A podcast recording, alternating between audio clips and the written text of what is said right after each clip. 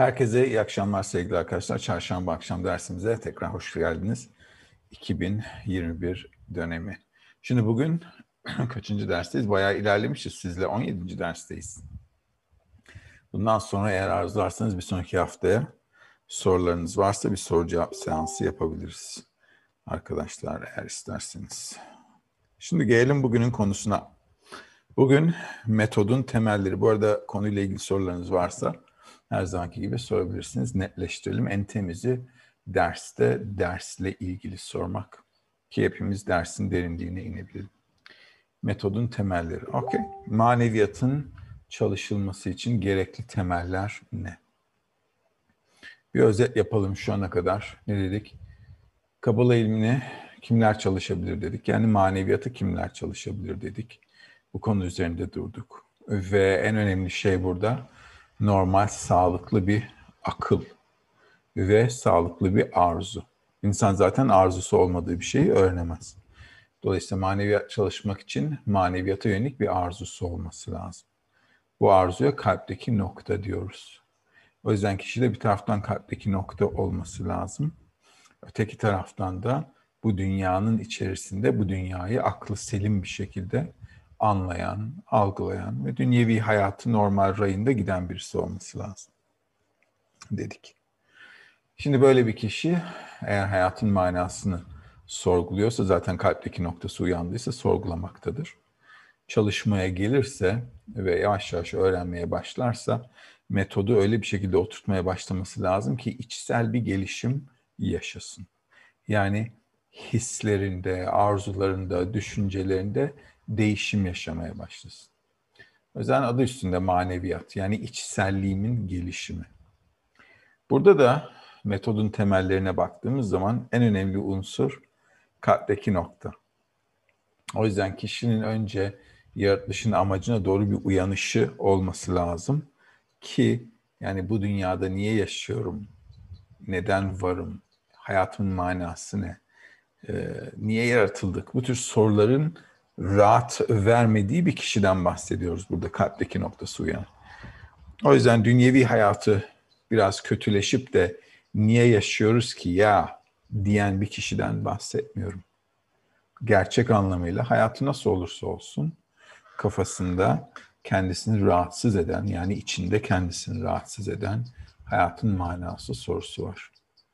Ve elbette bu sorunun cevabını dinlerde, ya da ne bileyim modern yeni çağ dedikleri spiritüel şeylerde, New Age'di, şu Age'di, bu Age'di gibi şeylerde eğer bulamaz ise ki sorularını orada cevap bulamaz, orada sadece kendisini rahat ettirebilir ya da sorularını bastıracak bir koşulda kendisini hayata bağlayabilir. Böylelikle bu sorular onu rahatsız etmez. Ancak eğer öyle bir durumda değilse ve bu sorular kendisini rahatsız ediyorsa o zaman kişi zamanla manevi çalışmaya, Kabala ilmine gelir. Kabala ilmi sadece böyle bir insana öğretir. Başka hiçbir için, başka kimse için öğretmez. Dolayısıyla da öğrenci her zaman rehberi bulur. Rehber sokağa çıkıp öğrenci bulmaz, aramaz. O yüzden hep öğrenci gelir, der ki bana bunu öğret. Ve çalışmamız o şekilde başlar. Ve çalışmaya başladıktan sonra da öğrenci hocasından öğrendiği şekilde çalışmayı uygulamalı. Yani hocasından tavsiyeler alır ki nasıl çalışabilirim, ne yapmam lazım ki içimdeki bu hayatın manasına yönelik soruların cevabını tamam çalışmada keşfediyoruz ama ben bunu nasıl gerçekleştireceğim? Nasıl realize edeceğim? Ne yapmam lazım? Ki kitaplardaki yazılan o seviyeye geleyim. Yani otantik maneviyatı çalışmak arzusunda olan bir insan kitabı bilmek de umrunda değil. Umrunda olan şey kitapta yazılan olmak. O yüzden çalışmada çalışmaya birçok kişi gelir. Bundan sonra çoğu ayrılır. Az bir az bir kişi kalır her zaman. Çünkü gerçek anlamıyla yazılanı olmak ister. Yazılanı olmak yazılanı olmak metodu uygulamakla olur. O yüzden metot dediğim gibi birkaç parçadan ibaret. Önce kişi var. Yani bir taraftan kişinin doğası haz alma arzusu. Dünyevi arzularından ibaret. Ve bu dünyevi arzuları silmiyoruz, atmıyoruz, gömmüyoruz bir yere. Onlar bizim içimizde. Onlara karşı savaşamayız da. Yapacak bir şey yok. Onlar kalıcı. Ve şimdi bunlara karşı bir de kalpteki nokta var. Ve kişi çalışmaya bu iki koşulda gelmesi lazım. Yani baştan çalışmaya iki ara bir derede geliyor. İkilemle geliyor yani. Ama geldiği zaman da esasen ilk içinde hissettiği şey kabını doldurmak. Yani bir şekilde çünkü sorularıma cevap bulmak da bir haz. Öyle değil mi? O yüzden bir haz almak istiyorum. Bilmek istiyorum çünkü. Bilmek insana büyük haz verir. O yüzden ilk etapta böyle geliyor. Ve kişi bu durumdayken eğer hocasından öğrenmek istiyorsa hocasını da daha önce söylediğim gibi neye göre seçer hocasını? Sorduğu soruya aldığı cevaba göre. Rehber öyle seçilir. O yüzden kişi sorduğu soruya doğru cevabı aldığını hissederse içinde ve evet ben bundan öğrenebilirim der ise ve kalma kararı alırsa eğer gelişmek istiyorsa ondan sonra rehberin dediği şekilde çalışmalı. Yani rehbere pasifize olmalı. Egosunu eğmeli yani. Çünkü tüm doğamız egoizm ve eğer kişi yaratılışın amacı olan yaradanla bir bağ kurmak ve onun realitesinde var olmak, onun gibi var olmak istiyorsa yaradanın realitesinde o zaman kişi egosundan sıyrılmak zorunda. Bunun başka yolu yok. Egosundan sıyrılmanın yegane yolu da kendisini pasifize etmekten geçiyor. O yüzden kendimi pasifize edebileceğim bir çevre olması lazım. Dolayısıyla bir taraftan kalpteki noktam var. Maneviyatı istiyor. Egoistçe istiyor şu anda. Sıkıntı yok. Öyle olması lazım. Ama çevreye geldiği zaman da çalışmayı yapması için egosuyla çalışması lazım. O yüzden egosunu eğebileceği bir ortam olması lazım. Ve buna biz çevre diyoruz. Yani çalıştığım ortamda maneviyatı çalıştığım insanlarla birlikte içimde ortaya çıkması gereken egoizmin nasıl aşabileceğim konusuyla ilgili bir çalışma yapabileceğim bir ortam olması lazım. İşte çevre, grup, dostlar dediğimiz şey bu. Ve elbette öğrendiğimiz otantik kaynaklar olması lazım ki kaynaklar bize ışık çekmeli. Yani erdemlik getirmeli. Işık demek aydınlanmak demek. O yüzden kişi çalışmasında ışık çeker derler. Yani içinde bulunduğu koşulu görür, netleştirir ve dolayısıyla netleştirdiği koşullarda karar verebilir. Bu şekilde de kişi büyür. Tıpkı çocukların büyüdüğü gibi. Yolumuz aynen çocuklar gibi. O şekilde ilerleyeceğiz. O yüzden burada kişi, kalpteki noktası, rehberi, dostları ve kaynaklar var. Yani ben, dostlar, rehber ve çalıştığımız kaynaklar. Buna çevre diyoruz. Ve çevre önemli çünkü biz sizlerle özgür seçimden bahsettik daha önce. Ve eğer hatırlıyorsanız özgür seçimi dedik ki insan eğer alma arzusu ise ve hep arzusunu tatmin etmek için bir yol arıyor ise o yüzden yapacağı bir tek şey var. Arzumu nerede tatmin edebilirim? Çevre seçeceğim yani. Eğer hangi arzumun peşinde gideceğine karar verirsem o çevreyi seçeceğim demek. Hal böyleyken de insanın özgür seçimi dolayısıyla bir, dünyevi alma arzularımı ve onları tatmin edeceğim arzulara yönelmek mi? İki, kalpteki noktam olan hayatın manasını arayan ve onu gerçekleştireceğim çevreyi aramak mı? Yani adam baştan çalışmada dilema denilen bir koşulda başlar. Yani kendisini iki koşula ayırmalı. O yüzden bizim çalışmamız akli dengesi yerinde olmayan insanlara uygun değil. ya da madde bağımlısı olan, kafası yerinde olmayan insanlara uygun değil çalışmamız. Çalışma sağlıklı bir kafayla yapılmalı. Çünkü kendimi bir taraftan dünyevi arzularım, öteki taraftan manevi arzum olarak ikiye ayırmam lazım. İki farklı açıdan hayatıma bakıp ikisini ortak bir şekilde değerlendirdiğim zaman orta çizgi denilen bir şey inşa edebilirim. Ve çalışma orta çizgide olmalı. Ne sağa kaymalıyım ne sola kaymalıyım. Çünkü ikisi de bana ait değil. Sol çizgim egoistçe alma arzum yaradan yarattı. Doğamız o. Bana ait değil, beni o öyle yarattı. Sağ çizgi iyilik, ihsan etmeye yönelik. O yaradanın niteliği. O da bana ait değil. Yüzden adamın kendisini inşa etmesi her zaman iki ara bir derede olacak. Başka şekilde adam olmaz. Egoist arzuların içerisinde ise melek olur. Kötü melek ama yine de melek. Çünkü içgüdüleriyle yaşıyor bir hayvan gibi. Hayvanlar da içgüdüleriyle yaşıyor. Bitkiler de şekilde. Sadece insan doğası kötü, başkasına kötülük yapmak üstüne kurulu. O yüzden insanın ta kendisi şeytanın ta kendisi. Öteki tarafta ise Yaradan'ın eğilimi, ihsa etmek. Oraya hapsolursam ne olacak o zaman? Onun doğasının kontrolünde olacağım. O zaman da bağımsız olamam. Yaradan ister ki tıpkı anne ve babanın istediği gibi çocuklar bağımsız olsun. Yaradan da ister ki adam bağımsız olsun. Yani bana kendisini bağımlı hissetmesin.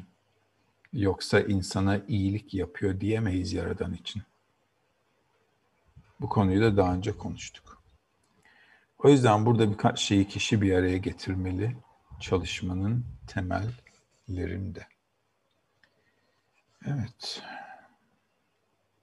Bu kısa özetten sonra kişi nerede başlayacak? Kalpteki noktası ile gelen bir kişi bizle çalışmak istiyorsa önce eğitim programını, eğitim merkezini bitirmesi lazım. Ve burada dersleri de iyi anlaması lazım. Özellikle temelleri verdiğim için.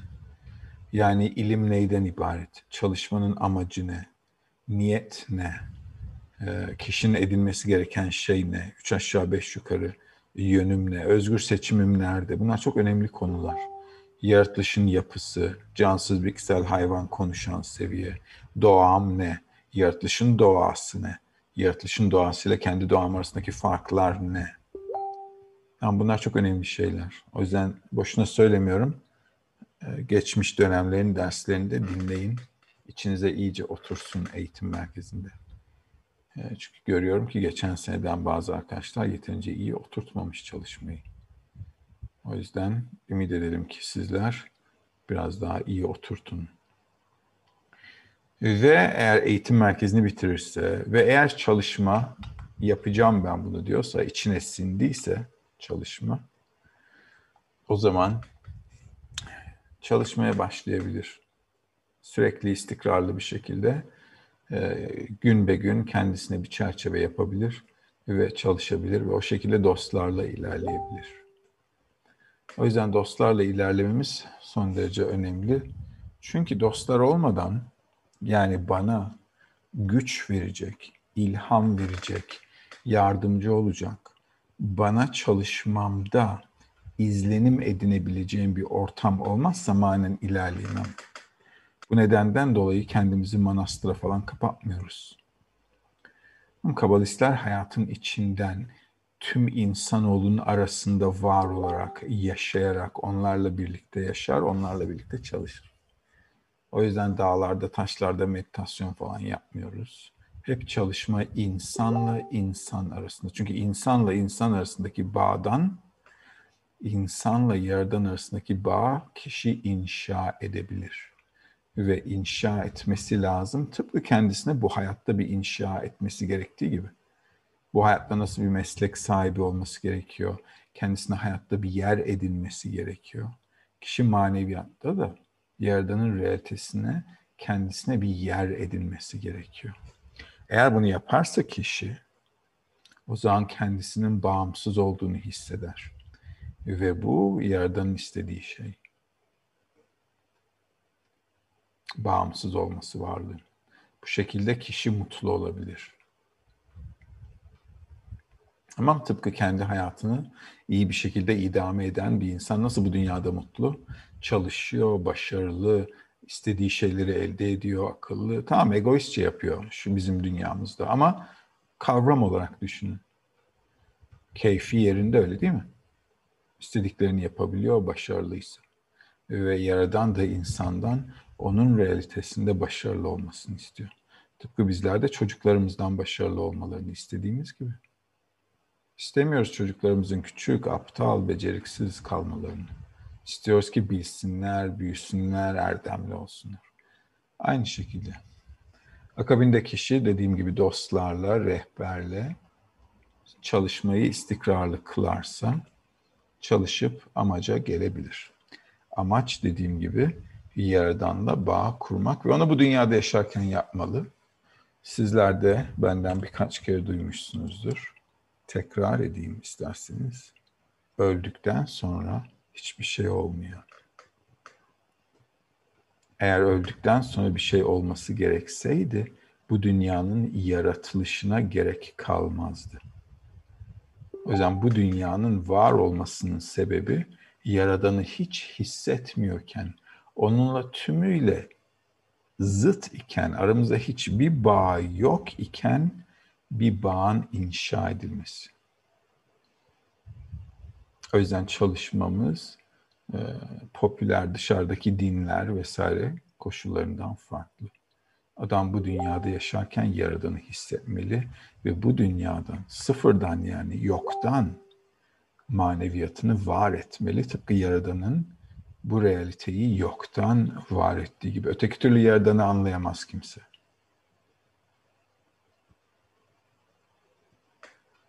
Tamam. Bu konsept son derece önemli. O yüzden elimizde kaynaklar var. Oturup çalışıyoruz, okuyoruz. Sizler de belki dinliyorsunuzdur mektupları, şamati makalelerini geçmişten vesaire. Ve bu manevi çalışmalarımızda bize makaleler yardımcı oluyor. Ki kişi yaşadıklarını ve yaşamadıysa henüz yaşayacaklarını öğrenerek içinde bulunduğu koşulu inceleyebilir. Bize boşuna yazmadılar bir sürü kitabı. Yaşadıklarımı inceleyecek aklı edinmem için var yazılar. O yüzden bir sürü kaynak çalışıyoruz. Otantik kabalistik kaynakları ki içinde yaşadığım hislerin ne olacağını ya da şu anda neler hissettiğimi eğer kitaplarda bulursam makalelerde o zaman içinde bulunduğum koşulu analiz edebilirim, inceleyebilirim. Ve bu inceleme sırasında çıkış yolu ya da ne yapacağımı, ne yapacağımı çözebilirim, bulabilirim. O yüzden sokaktaki adam gibi neden ben, neden ben gibi dolaşmam etrafta. Başıma gelen olayların neden geldiğini ve bunlarla benim ne yapmam gerektiğini kaynaklardan öğrenebilirim. Ve o zaman konuşacak bir şey var. Niye? Çünkü o zaman hem hislerim var, bir taraftan yaşadığım duygular var ve öteki taraftan da duygularıma anlam verebilecek bir aklım olmaya başlıyor. O yüzden sağlıklı bir kafaya ihtiyacımız var çalışmada. Tamam ki duygularımın üzerinde olayım. Çünkü eğer yaşadığım duyguları pardon yaşadığım duyguları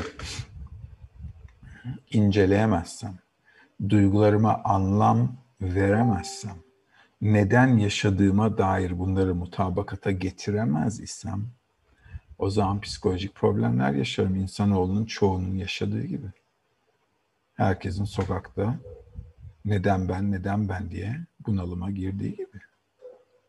Çünkü hayatın bizden ne istediğini bilmiyoruz.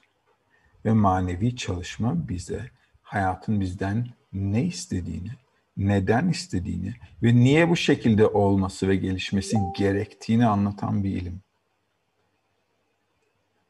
Bu nedenden dolayı da doğru bir şekilde çalışırsak o zaman akıl duygulara hakim olur ve o zaman ikisini mutabakata getirebilirim.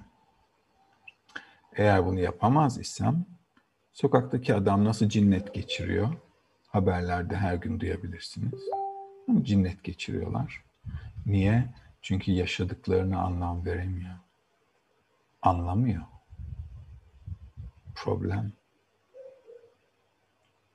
Bu yüzden de bu iki koşul ancak dostlarla, rehberin yönlendirmesiyle kaynakları çünkü doğru anlamam lazım. Kaynakları doğru anlayıp doğru incelemem lazım ki kendimi yerde yani yazıların içerisinde bulabileyim. Bu yüzden çevre önemli. Çevreyi doğru bir şekilde kullanmam lazım. Çevreyi doğru bir şekilde kullanır isem o zaman yavaş yavaş kaynaklarda anlatılan şeyleri uygulamaya da başlayabilirim. Mesela kısıtlama, perde, geri yansıyan ışık gibi vesaire. Yani her şey çevre vasıtasıyla kendim için neyin önemli olduğunu tayin etmeme bağlı. Çünkü biz alma arzusuyuz. Sadece ne daha önemliyse onun peşinden koşarız. O yüzden kişinin çevre vasıtasıyla yapabileceği şey maneviyata arzusunu büyütmek. Eğer büyütmez ise dünyeviyata olan arzusu gün be gün doğal olarak büyüdüğünden o zaman dünyevi hayata geri döner. Birçok arkadaşta bunu görebiliriz.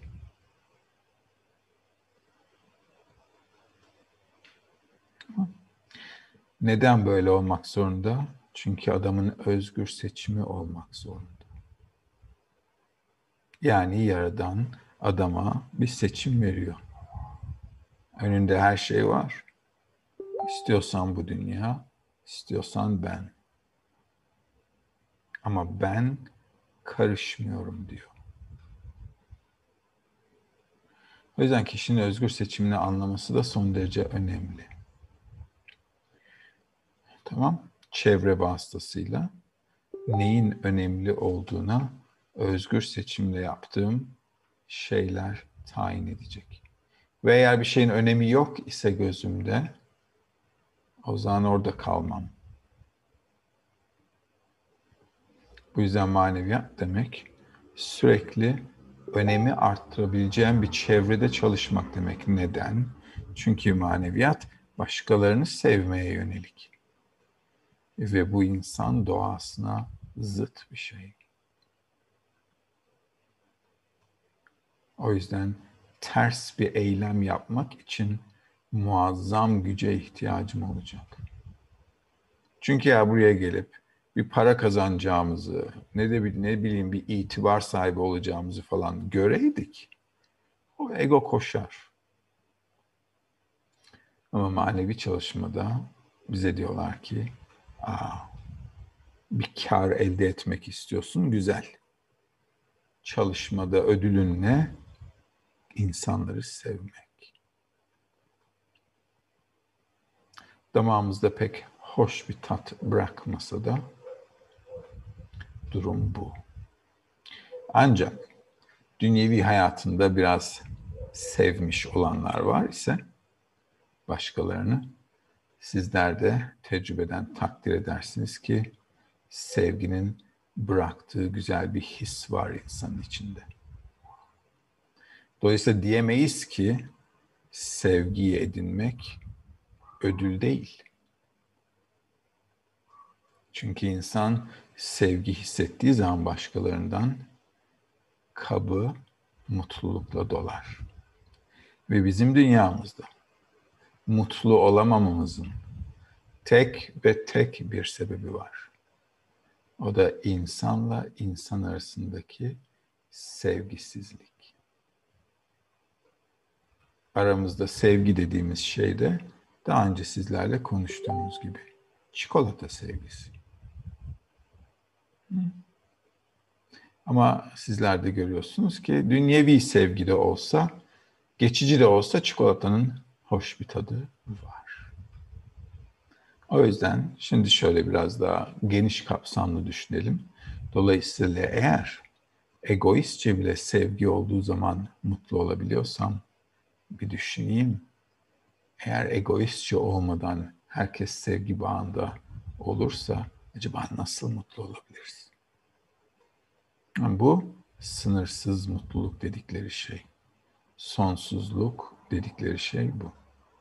Bu nedenden dolayı sevgili arkadaşlar, sevgi kulağa bazen çocukça da gelse esasen kişiyi beninden çıkarabilecek tek araç. Ve bunu uygulayabileceği tek yer, bunun üzerinde çalışabileceği tek bir yer var. O da aynı çalışmayı yapan dostlarla birlikte. Dışarıdaki insanlarla yapamazsınız. Oraya götürmeyin bile.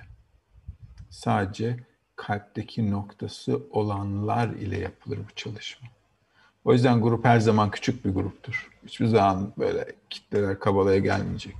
Hiçbir zaman. Mümkün değil. O yüzden maneviyatın yolu ince bir yol, uzun da bir yol. Ama şöyle bir durum var. Ama isteyen herkesin de başarabileceği bir şey. Yani yaratanın yaratıp da getirip de başartmayacağı kimse yok. Yani kişi geldiyse ve çalışmaya istikrarlı bir şekilde devam ediyorsa şüphesiz sürekli giden giden giden bir kişi amacına ulaşacaktır. Garanti. Bu dünyada da öyle. Eğer bir şeyi kafaya koyarsa adam sürekli oraya yönelirse o adam şüphesiz istediğini yapar. Doğanın kanunları böyle. Bu dünyada da geçerli, maneviyatta da geçerli. Ama gelip de yani kalpteki noktası uyanıp gelip çalışmayı yapmaya başlayan hiç kimse yok ki bunu beceremez. Bu konuda da hem fikir olalım. Zira işi yapamayacak birisine işi akıllı bir insan vermez. Sadece bir aptal, vasıfsız bir adama bir işi verebilir, yapsın diye. Bunu bizim dünyamızda görebilirsiniz çok. Maneviyatta göremeyiz. Çünkü yaradan adama sadece yapabileceğini verir. Yapamayacağını değil. Ve eğer yapacağını düşündüyse onu uyandırır, çalışmaya getirir ve kişi çalışmaya başlar. Bu şekilde. Evet. Var mı sorunuz? Var. Konuyla ilgili inşallah. Ders sırasında gelen konuyla ilgili sorular. Arzu sormuş. Hayatta herhangi bir konuda iki arada bir derede kalmak karar almayı zorlaştırdığı için çok sancılı. Sürekli böyle olmak durumunda mı olacak? Neden sancılı? Nerede arzu? Burada mı? Okey. Niye sancılı ki? İkilemde olmak adamı akıllı yapan bir şey. Eğer ikilemde olmasaydık hayvan gibi olurduk. Dışarıdaki insanların da içgüdüleriyle yaşadığı gibi hayatı değerlendirmeden ne yazıyor kabalistler onlar için? Doğdular, yaşıyorlar ve hiç yaşamamış gibi ölecekler. İkilem gelişmiş bir insan için, analiz edebilen birisi için, hesap yapabilen birisi için. O yüzden gelişmiş bir insanın ızdırabı daha çok doğru bir taraftan. Ama insanı insan yapan niteliklerden biri bu. Ayrıyeten içinde bulunduğum koşulu incelemek, buradan daha iyi bir koşulu nasıl inşa ederim diye düşünmek. Bunların hepsi ikilemli durumlarda olur. Kafamızın karışık olduğu zamanlarda, bulanık zamanlarda. Eğer her şeyin net olmasını istiyorsan, bizim dünyamızda hiçbir şey net olmaz. Olamaz da, olmaması da lazım. Öteki türlü gelişemezdik. O yüzden yolun sonuna kadar, adamın son böyle ıslahının ta sonuna kadar hep ikilemde olması lazım. Öteki türlü akıl inşa edemez. Bu yüzden bunu sancılı bir durumdan olumlu bir duruma çevirmen lazım. Nasıl çevireceksin? Biraz önce dediğim gibi çalıştıkça akıl edineceğiz öyle değil mi? O yüzden şimdi düzgün bir şekilde düşünebilirim. Mantıklı bir insan gibi. Var mı not defterin? Tamam. Not defterine bir tane T cetveli. T çiz şöyle. Tamam Ortaya da kendini koy. Maneviyatım, dünyevi hayatım. Ve yaz oraya arzularını, dünyevi arzuları. Herkes yapsın bir liste. Ne istiyorum hayattan? Tamam Gerçekçi çalışalım, öyle kuru kuru dinlemeyin. Hayatımdan ne istiyorum ben? Dünyevi olarak da yazın. Ve maneviyatta öğrendiğimiz şekilde maneviyatta bir tek şey isteyebilirsiniz. Yaradanla bağ kurmak. Yaradanla bütünlüğe gelmek. Tamam. Ve değerlendirin hayatınızdaki arzuların sizin için ne kadar değerli olduğunu. Ve bu iyi bir çalışma. Hayatımda ne var? Ve istediğiniz şeylerde hayatın içindeki koşullara göre makul olmalı. Öyle değil mi? Şimdi pandemi var. Dünya turuna çıkmak istiyorum diye yazamam oraya. Tam çünkü olmayacak yani gerçekçi değil. Hı? Olmayacak duaya amin demeyelim. O yüzden hayat da bize güzel bir şekilde gösteriyor ki diyor ki hepinizi kısıtlıyorum. Yani hayatın içinden, içinde bulunduğumuz koşullardan yazın ne istediğinizi ve bu koşullarda neyi elde edebilirsiniz, neyi elde edemezsiniz onları da değerlendirin. Yani mantıklı bir hesap yapın demek istediğim bu. Tamam Fantazi bir arzu listesi çıkarmayın. Gerçekçi çalışalım. Ve analiz edin. Şimdi ben ikilemdeyim. Ne yapabilirim? Ve göreceksiniz ki hayat insanoğlunu ızdırapla maalesef ızdırapla o, bu ikilemlerden ızdırapla çıkaracak ve zoraki kılacak değişmeye. Maneviyatı çalışan bir insanın özgür seçimi var. O yüzden hayatınızda ekrana baktığım zaman sizleri görüyorum. Hayatınızda fazla ve muazzam ızdıraplar olduğunu düşünmüyorum. Dışarıdaki insanların haline bakacak olursanız haberlerde durumunuzun hiç de kötü olduğunu düşünmüyorum. O yüzden kişi burada bir içsel değerlendirme yapmalı. Melisa sormuş. Kalpteki noktası uyanmış dediğiniz kişi yaradandan doğru şeyi isteyen kişi mi oluyor? Daha doğru şeyi istemiyor Melisa.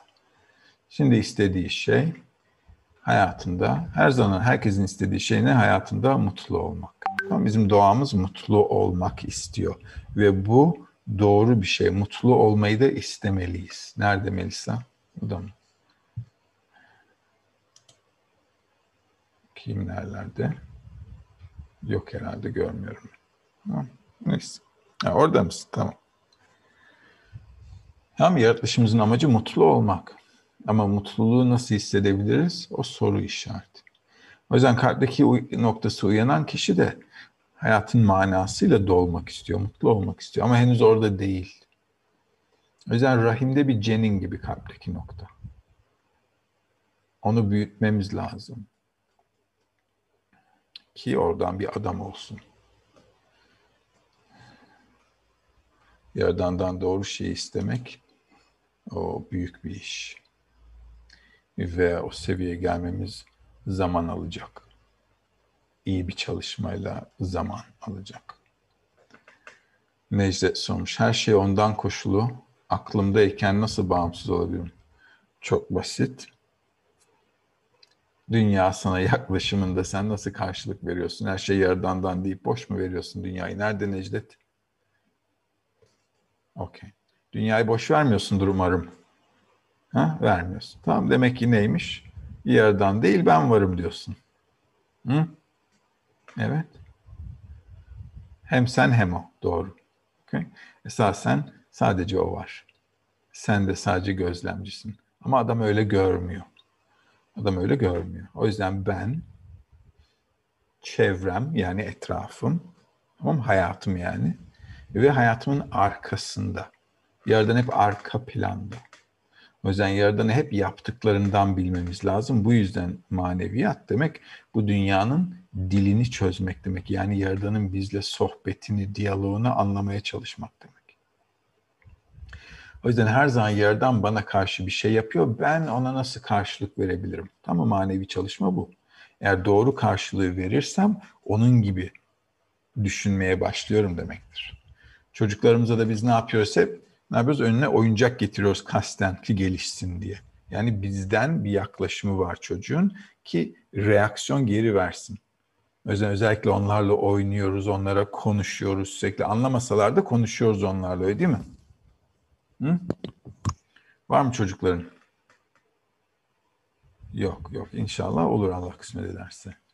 E o zaman ne yapacaksın? Sürekli onlarla konuşacaksın. Seni anlamasalar bile, bebekken bile, yeni doğmuş halinde bile onunla konuşacaksın. Niye? Çünkü o şekilde yavaş yavaş sana alışıyor. Söylediğin sözler içinde işlemeye başlıyor. Anlamını bilmese de. Yavaş yavaş diyor ki, Aa, bana birisinin yaklaşımı var diyor. Birisi bana yönelik davranıyor demeye başlıyor. Ve akabinde büyüdükçe, Aa, buna baba, diyorlarmış diyor. Buna anne diyorlarmış. Ne oluyor? Dolayısıyla kafasında, aklında, kalbinde annesi, babası, daha sonra büyüdükçe diğer akrabalar, dışarıdaki insanlar, dostlar, şu bu dünya, tüm realiteyi içine almaya başlıyor. Aynen biz de öyleyiz. O yüzden sanki hayat, Yaradan'ın bize yaklaşımı ve bunu bu dili öğrenmenin yeri nasıl bebekler ailede büyüyor? Grup da o yüzden benim büyüdüğüm bir aile ortamı gibi olması lazım. Yani benimle aynı bağ paylaşan, kalpteki noktası olan ve aynı amacı, aynı şeyi arzulayan insanlardan ibaret olması lazım. O yüzden her şey yaradandan diyemem. Yani diyebilirim ama öteki taraftan ne demem lazım? Ben kendim için değilsem kim benim için? Tamam İki şekilde davranmamız lazım.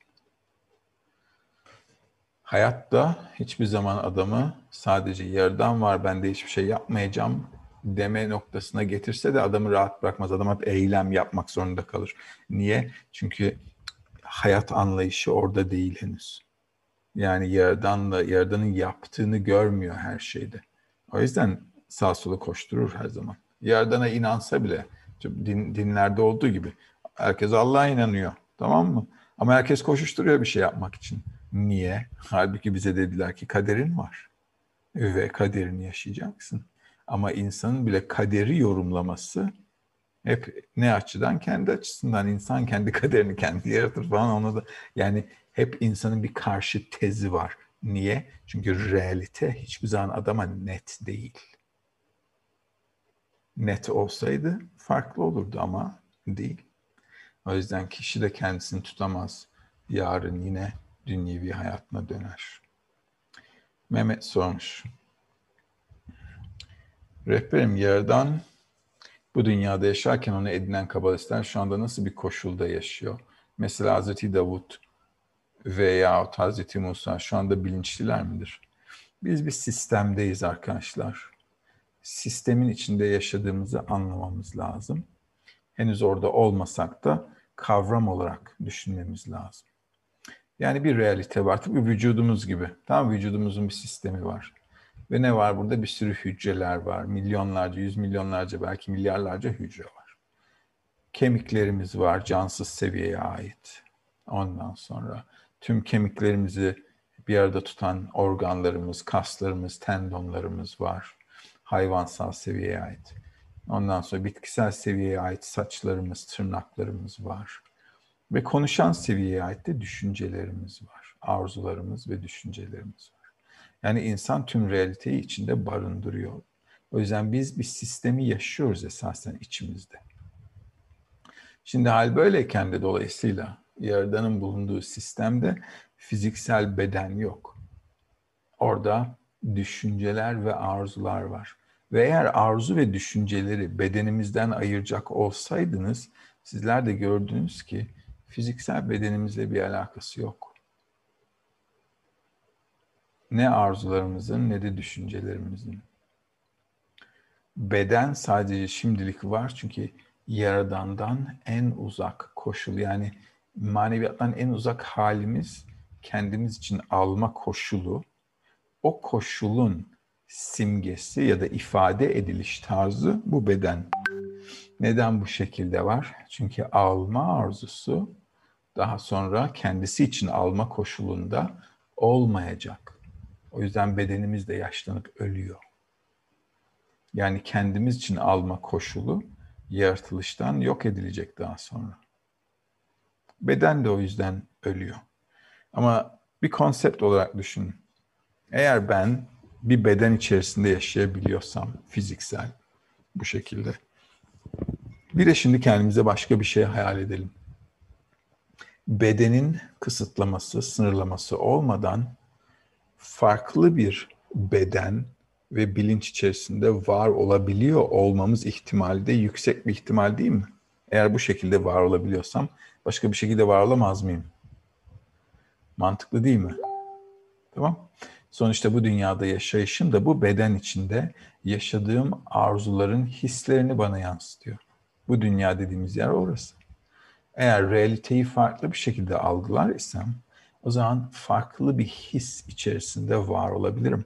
Ve o his bu beden gibi ölmek zorunda değil.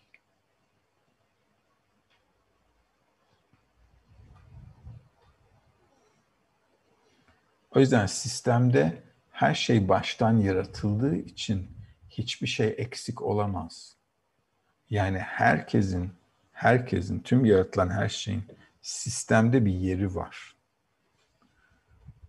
O yüzden maneviyatta ilerlediğiniz zaman göreceksiniz ki ruh ayrı, beden ayrı. İkisinin arasında hiçbir yani ilişki bile yok. O yüzden ruh bedenimizde falan filan dedikleri zaman dışarıda etten kemikten bahsediyorlarsa bilin ki bu tümüyle yanılgı. Neden bahsettiğini bilmiyor. Maneviyatta beden demek alma arzum demek. Bu etten kemikten bedene beden denmez manevi kitaplarda. Beden, vücut kişinin alma arzusu. Ve bu alma arzusu farklı bir şekilde var olabilir o farklı şekilde varoluşa maneviyat diyoruz ya da ruh. Ruh diyoruz. Tamam.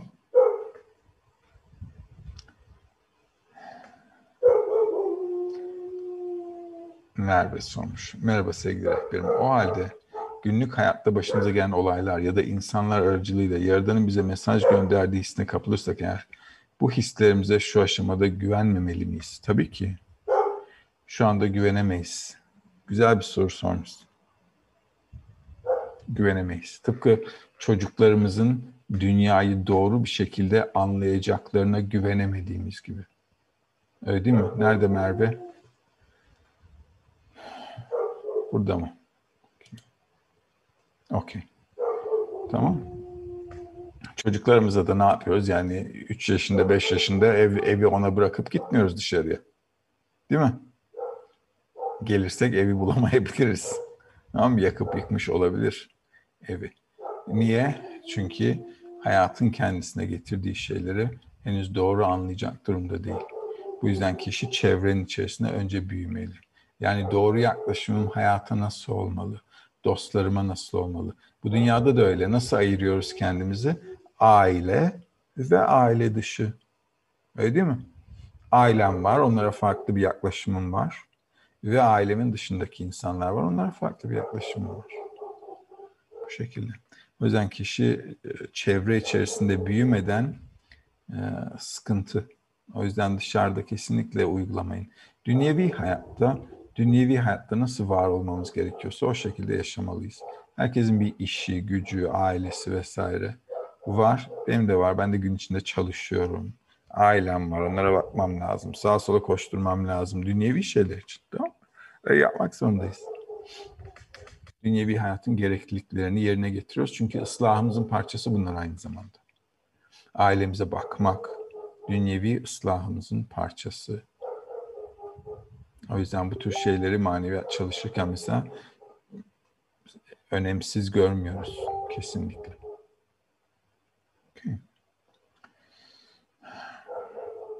Songül sormuş. Doğanın kanunlarına, yaş- kanunlarına yaşadığımızda maneviyatı inşa etmeye gerek var mı? Ya da doğa kanunlarına göre yaşamak bize hangi konuda yardımcı olacak? Doğa kanunlarına göre yaşamak dediğimizde nasıl bir yaşamı anlamalıyız? Yani doğa kanunlarına göre, bitki de bir doğa kanunlarına göre yaşıyor. Ama bitki olmak istemezsin herhalde. Songül, nerede Songül? Okay. Birkaç sayfa var o yüzden herkesi aynı yerde göremiyorum. Okey. Tamam. Öyle değil mi? Doğanın kanunlarına göre demek yani egomu başkalarına zarar verecek şekilde kullanmıyorum demek. Bu doğanın kanunlarına göre yaşamak. Ve eğer kişi o noktaya gelir ise Yaradan'ın da egosu olmadığı için Yaradan'ı da hissetmeye başlar. O yüzden kişinin beninden çıkması, egosundan çıkması. Ve bu da ancak başkalarına olan sevgi ve önemi kendisine olan sevgi ve önemden daha önemli ve yüce yaparsa olur. O yüzden sevgi maneviyatın en büyük kuralı. Çünkü bir doğa kanunu. Adamı beninden sadece sevgi çıkartır. Başka hiçbir aracı yok.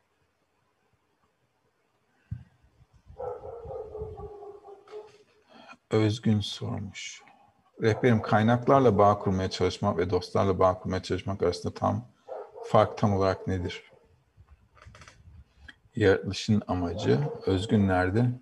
Sizleri de teker teker tanıyayım. Özgün, okey. Yaratılışın amacı Yaradan'la bağ kurmak. Tamam Yaratılışın amacı bu. O yüzden hep niyetimiz Yaradan'la bağ kurmak olmalı. Ama Yaradan'la bağ kurmak doğa kanunlarına göre form eşitliğiyle olur. Yani aramızda ortak bir nokta olması lazım. Hani e, ta, daireler arasındaki tancan nokta gibi. Ama kesişen kümeler gibi ya da. Aramızda ortak bir nokta olması lazım ki dost olalım. Öyle değil mi? İnsanların arasında da öyle. Ortak noktalarımız varsa dost olabiliriz. Yaradan'la da ortak bir noktası olması lazım adamın. Ve bu da minimal bir şekilde sevgi, Yaradan'ın sevdiği gibi, kendi kafama göre sevdiğim gibi değil. Dolayısıyla kitaplardan Yaradan olmadığı için, gözümün önünde görmediğim için Yaradan'ı, Yaradan'la direkt çalışamayacağım için Yaradan beni dostlara getiriyor. Kişiyi gruba getiren de Yaradan her zaman çünkü kaderimiz onun elinde. Ve diyor ki al bu kitapları çalış. Okey. Tamam. Ne yapmam lazım kitaplarla? Aa, kitaplarla rehberin anlattığına göre ne yazıyorsa uygula ve dostları sevmeye çalış. Peki karım ne? Dostları seversen beni de sevebilirsin. Ne demek Yaradan'ı sevmek? Onun gibi var olabilmek demek. O yüzden kitaplar bize yol gösterecek. Rehber bize yol gösterecek. Dostlarla birlikte sevgiye gelmek için çalışacağız. Okula gitmek gibi. Dostlarla birlikte çalışacağız. Hayatı nasıl okulda anlamaya çalışıyorsak ya da ailede bize anlatmaya çalışıyorlarsa hayatı, grup içerisinde manevi hayatı anlamaya çalışacağız. Bunun üstünde çalışacağız ve büyüyeceğiz. O yüzden dostlar vazgeçemeyeceğim bir araç. Ve otantik kaynaklar onlardan da vazgeçemem çünkü onlar nasıl çalışacağımı bana söyleyecek. Kabalistler şu ana kadar tüm nesillerde yaptıkları bir tek şey var. Çalışmayı o nesle uygun hale getirmek. Çünkü bin yıl önce, iki bin yıl önce, üç bin yıl önce yazılmış kitapları çalışıp bir şey anlayamazsınız. Anlayamazsınız. O yüzden kabalistlerin her zaman yaptığı şey yarıdan ne diyor? Ben her nesle serpiştirdim kabalistleri diyor. Niye? Öğretsinler diye. Neye göre? O nesle uygun halde öğretsinler diye. O yüzden yazıları her nesilde bizim neslimiz için. O yüzden rehber ne yapıyor? Öğrencinin 21. yüzyılda bir öğrencinin anlayabileceği şekilde, uygulayabileceği şekilde, onun anlayacağı kapasiteye göre anlatıyor. Neden bu önemli? Çünkü egosu giderek artan bir gelişim süreci içerisindeyiz insanoğlu olarak. O yüzden her neslin egosu daha büyük olduğu için her nesile farklı bir şekilde anlatmak lazım. O nesle uygun bir şekilde. Bu yüzden biz farklı olduğumuz için anne ve babamızı anlamıyoruz. Onlar da bizi anlamıyor. Ve bu normal. Suçlayamayız onları. Biz onları suçlayamayız, onlar da bizi suçlayamaz. Ve anlaşamamamızın sebebi bizler daha bayağı olduğumuz için. Öyle. Anlatabildim mi durumu? O yüzden onlar köprü rolünde. Kaynaklar, dostlar. Biri ne yapacağım, biri de uygulayacağım koşul. Onur sormuş. Hocam merhaba. Makaleleri okurken önce havadan sudan söz ediyormuş. Zaten bildik şeyleri anlatıyormuş gibi geliyor. Ama bir süre sonra derslerde olduğu gibi kafamda belirgin bir şey yerine yalnızca bir izlenim kalıyor. Bazen de bir cümleye saatlerce düşünüyorum. Sizce yeni başlayanlar için bu hisler normal mi? Arkadaşlar herkesin yaşadığı her şey normal. Nerede Onur? Burada mı? Okay. Herkesin yaşadığı her şey normal. Ama diyemem ki bir şey hissediyorum ve bu anormal. Çünkü kişinin yaşadığı hisler hayatın sebep sonuç ilişkisiyle geliyor. Yani benim üstümde bir şey oluyor ki ben bir şey hissediyorum. O yüzden bu anormal diyemem. Anormal dediğim zaman neden böyle olduğunu anlamadığım için anormal diyorum. Çünkü yeni yaşadığım bir şey. Yeni yaşadığım bir şey olduğu için anlam veremiyorum. Dolayısıyla alışla gelmiş normal bir şey değil. Ama herkesin yolda yaşadığı şey doğru şeyler. O yüzden doğru mu yaşadım, doğru mu hissediyorum? Herkes doğru hissediyor, doğru yaşıyor. Olması gereken de herkese oluyor. Kişinin burada yapması gereken tek şey var çalışmada. Çalışmada araçları doğru bir şekilde bir araya getirmeli. Yani ben, dostlar, rehber, kaynaklar doğru bir şekilde rayına oturtmam lazım bunu. Bu en önemli şey. Bunu yapamazsa adam yoldan düşer. Ve bu ince bir ayar gerçekten de. Boşuna demiyorlar. Yolumuz uzun, ince, dikenli vesaire. Bol dikenli. O yüzden adım atarken çok dikkat etmeli adam. Hassas. Hassas çalışırsa titizlikle e, güzel bir ilerleyiş yapar. Ama yol öyle. Tam size baştan e, baştan göz boyamayayım. Maneviyat bu şekilde. Ama daha önce dediğim gibi kişi için muazzam bir zenginlik. Tüm realiteyi anlayabilmesi, algılayabilmesi. Anlamak demek kalbinde hissederek, yaşayarak demek. Kafasında değil entelektüel olarak. Yani o yüzden daha önce söylediğim gibi dersin başında kitabı yaşıyor olmak. Ve bu büyük mutluluk. Ve umarım çalışmayla yaparsınız. E, eğitim merkezinde en önemli olan şey eğitim merkezinin böyle bu derslerini sürekli çiğnemek. O yüzden boşuna demiyorum. Geçmiş dönemdeki dersleri de dinleyin. İki yıl öncesini, üç yıl öncesini, geçen yıl önemli değil. Aynı konuları. Diyelim ki bu ders kaçıncı dersse geçmiş senedekileri de iki, iki ders önce, geçen yıl, ondan önce, ondan önce, ondan önce dinlemekte fayda var. Ne kadar içinize oturtursanız temelleri, daha sonra temeliniz sağlam olursa yoldan düşmezsiniz. Temeli gevşek olan düşer. Çalışmadan çabuk düşer. Çünkü bir şey yaşadığı zaman nerede olduğunu bilmiyor. Ve bizim yolumuz duygusal bir yol. Çok hissi bir yol. İnsan duygusal bir varlık. O yüzden maneviyatta ilerledikçe hisleriniz, duygularınız çok daha duygusal olacaksınız. Yumuşayacaksınız iyice böyle hamur gibi. Böyle nasıl diyeyim bol yağlı bir hamur gibi böyle yumuşacık, iyice vıcık vıcık. Çünkü hisleriniz çok zengin olacak. Bu taştan kalp yerine bambaşka bir şey olacaksınız. Hassas olacaksınız. Niye öyle olması da lazım? Çünkü hissettikçe şimdi akıl ekleyebilirsiniz, anlayış ekleyebilirsiniz. Hisseden kişi yaşıyor. O daha zengin.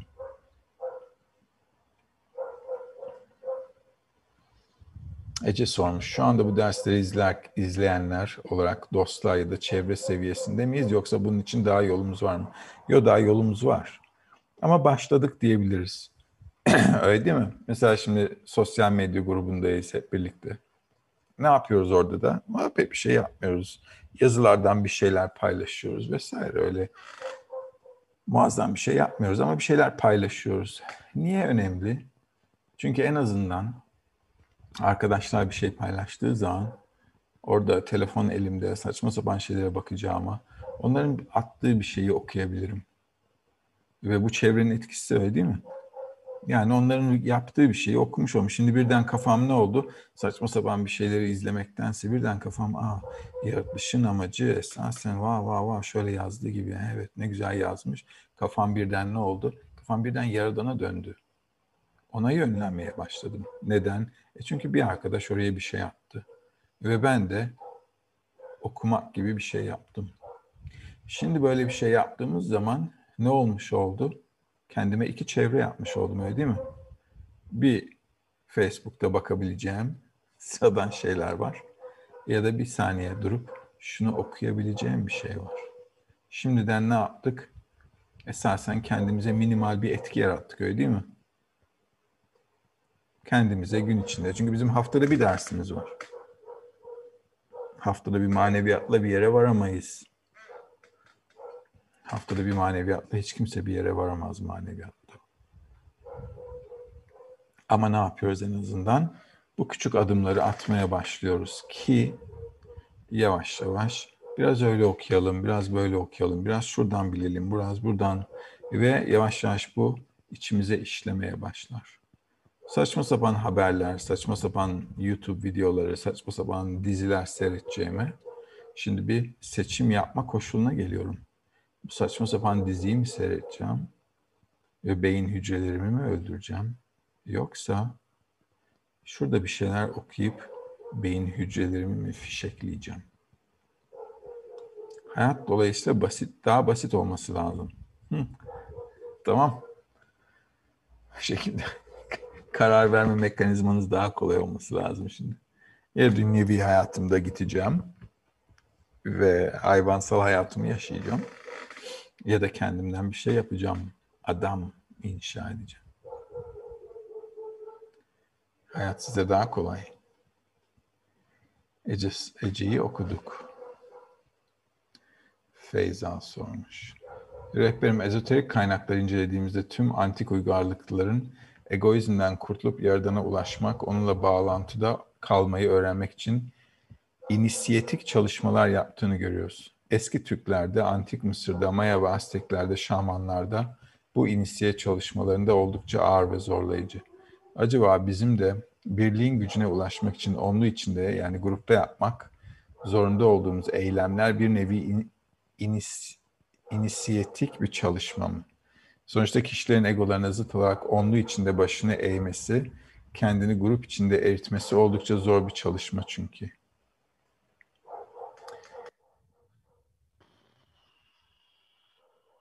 İnisiyatik diyemem.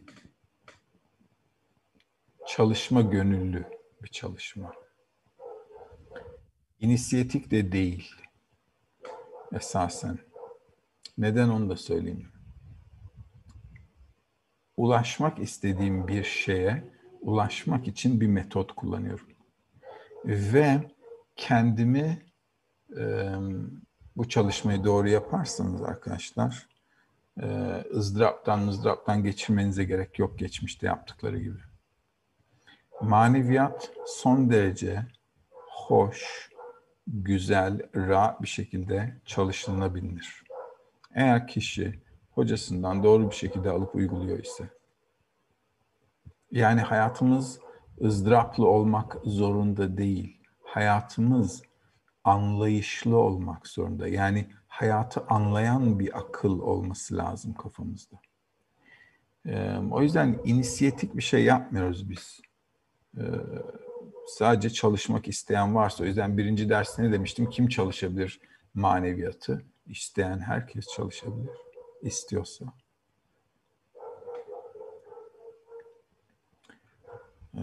O yüzden geçmiştekiler gibi değil. Geçmiş nesillerdeki olduğu gibi değil. Ezoterik olay, ezoterik kaynaklarda elbette dinlerden önce geçiyor bu. Zaten Kabala ilmi Adem peygamberden gelen bir ilim. Kabalistlerin de yazdığı gibi ve ilk onun yazdığı kitap var biliyorsunuz Adem peygamberin. Raziel adında bir melek. O da orada neyi anlatıyor? Dünyayı sadece bir tek gücün yönettiğinin ve nasıl yönettiğini anlatıyor. Başka bir şey anlatmıyor. Tüm manevi kaynaklar zaten onu anlatıyor. Başka neyi anlatsın? Ta o zamandan beri bilinen ve geçmişte binlerce kabalist vardı. Binlerce, sürekli, her zaman. O yüzden anlattıkları ve öğrettikleri bir tek şey var. İnsan ve yaradan arasındaki kurulması gereken o köprü. Ve bunu yapabilmek için de sadece kişinin beninden taviz vermesi lazım. 21. yüzyılda uygulamak geçmiş nesillere kıyasla çok daha kolay. Bir taraftan egonuz daha büyük. O yüzden zaman alışı daha fazla. Tamam her zaman bir artı bir eksi var. O yüzden egomuz daha büyük olduğu için ıslahın zamanı bizim nesilde daha uzun. Geçmişteki nesillere kıyasla. Ama o kadar da daha fazla ışık çekme kapasitesi var. O yüzden birçok kabalist yaşar. Keşke son nesilde olsam diye. En son yani en kötü nesilde. Son nesil demek en iğrenç nesilde olmak demek. Hı? Bizim neslimiz yani. En kötü durumda olmak. Ve niye? Çünkü orada çok daha fazla ihsa edebilecek koşulu var. Çünkü ne kadar çok kötülük varsa o kadar çok iyilik inşa edebilir. O yüzden bizde zaman daha fazla o yüzden miktarda daha çok çalışmamız lazım. Geçmişte de kalitede daha fazla çalışmaları gerekiyordu. O yüzden bizim neslimiz miktarda da kalitede de basması lazım. O yüzden geçmişte az biraz dünyevi hayattan kısınca maneviyat edinmek mümkündü. Bizim neslimizde o şekilde çalışamayız. Çünkü alma arzumuz hiçbir zaman hem fikir olmaz taviz vermeye. O yüzden kabalistler diyor ki bizim neslimizin böyle çalışmasına da gerek yok. Niye? Farklı bir nesil. Arzuyla savaşmalarına gerek yok. Daha entelektüel bir nesil, daha bilinçli bir nesil. O yüzden bunların hayatı anlamaları söz konusu. Ki eğer anlarlar ise ve neyin kendilerine kötülük getirdiğini görürler ise anlayarak o zaman gönüllü taviz verirler. Zorlayarak değil. Bakın çalışmamız o yüzden biraz önce dedim çok temiz, ızdırapsız, mutluluk içinde olabilir. Eğer egomun bana zarar verdiğini görürsem kurtulmak isterim. Tıpkı bana dünyada nasıl bazen zarar veren bir şeyler olduğu zaman atıyorum sigara içmek mesela diyelim ki doktor dedi ki çok seviyorsun bunu biliyorum tiryakisisin ama bunu içersen öleceksin.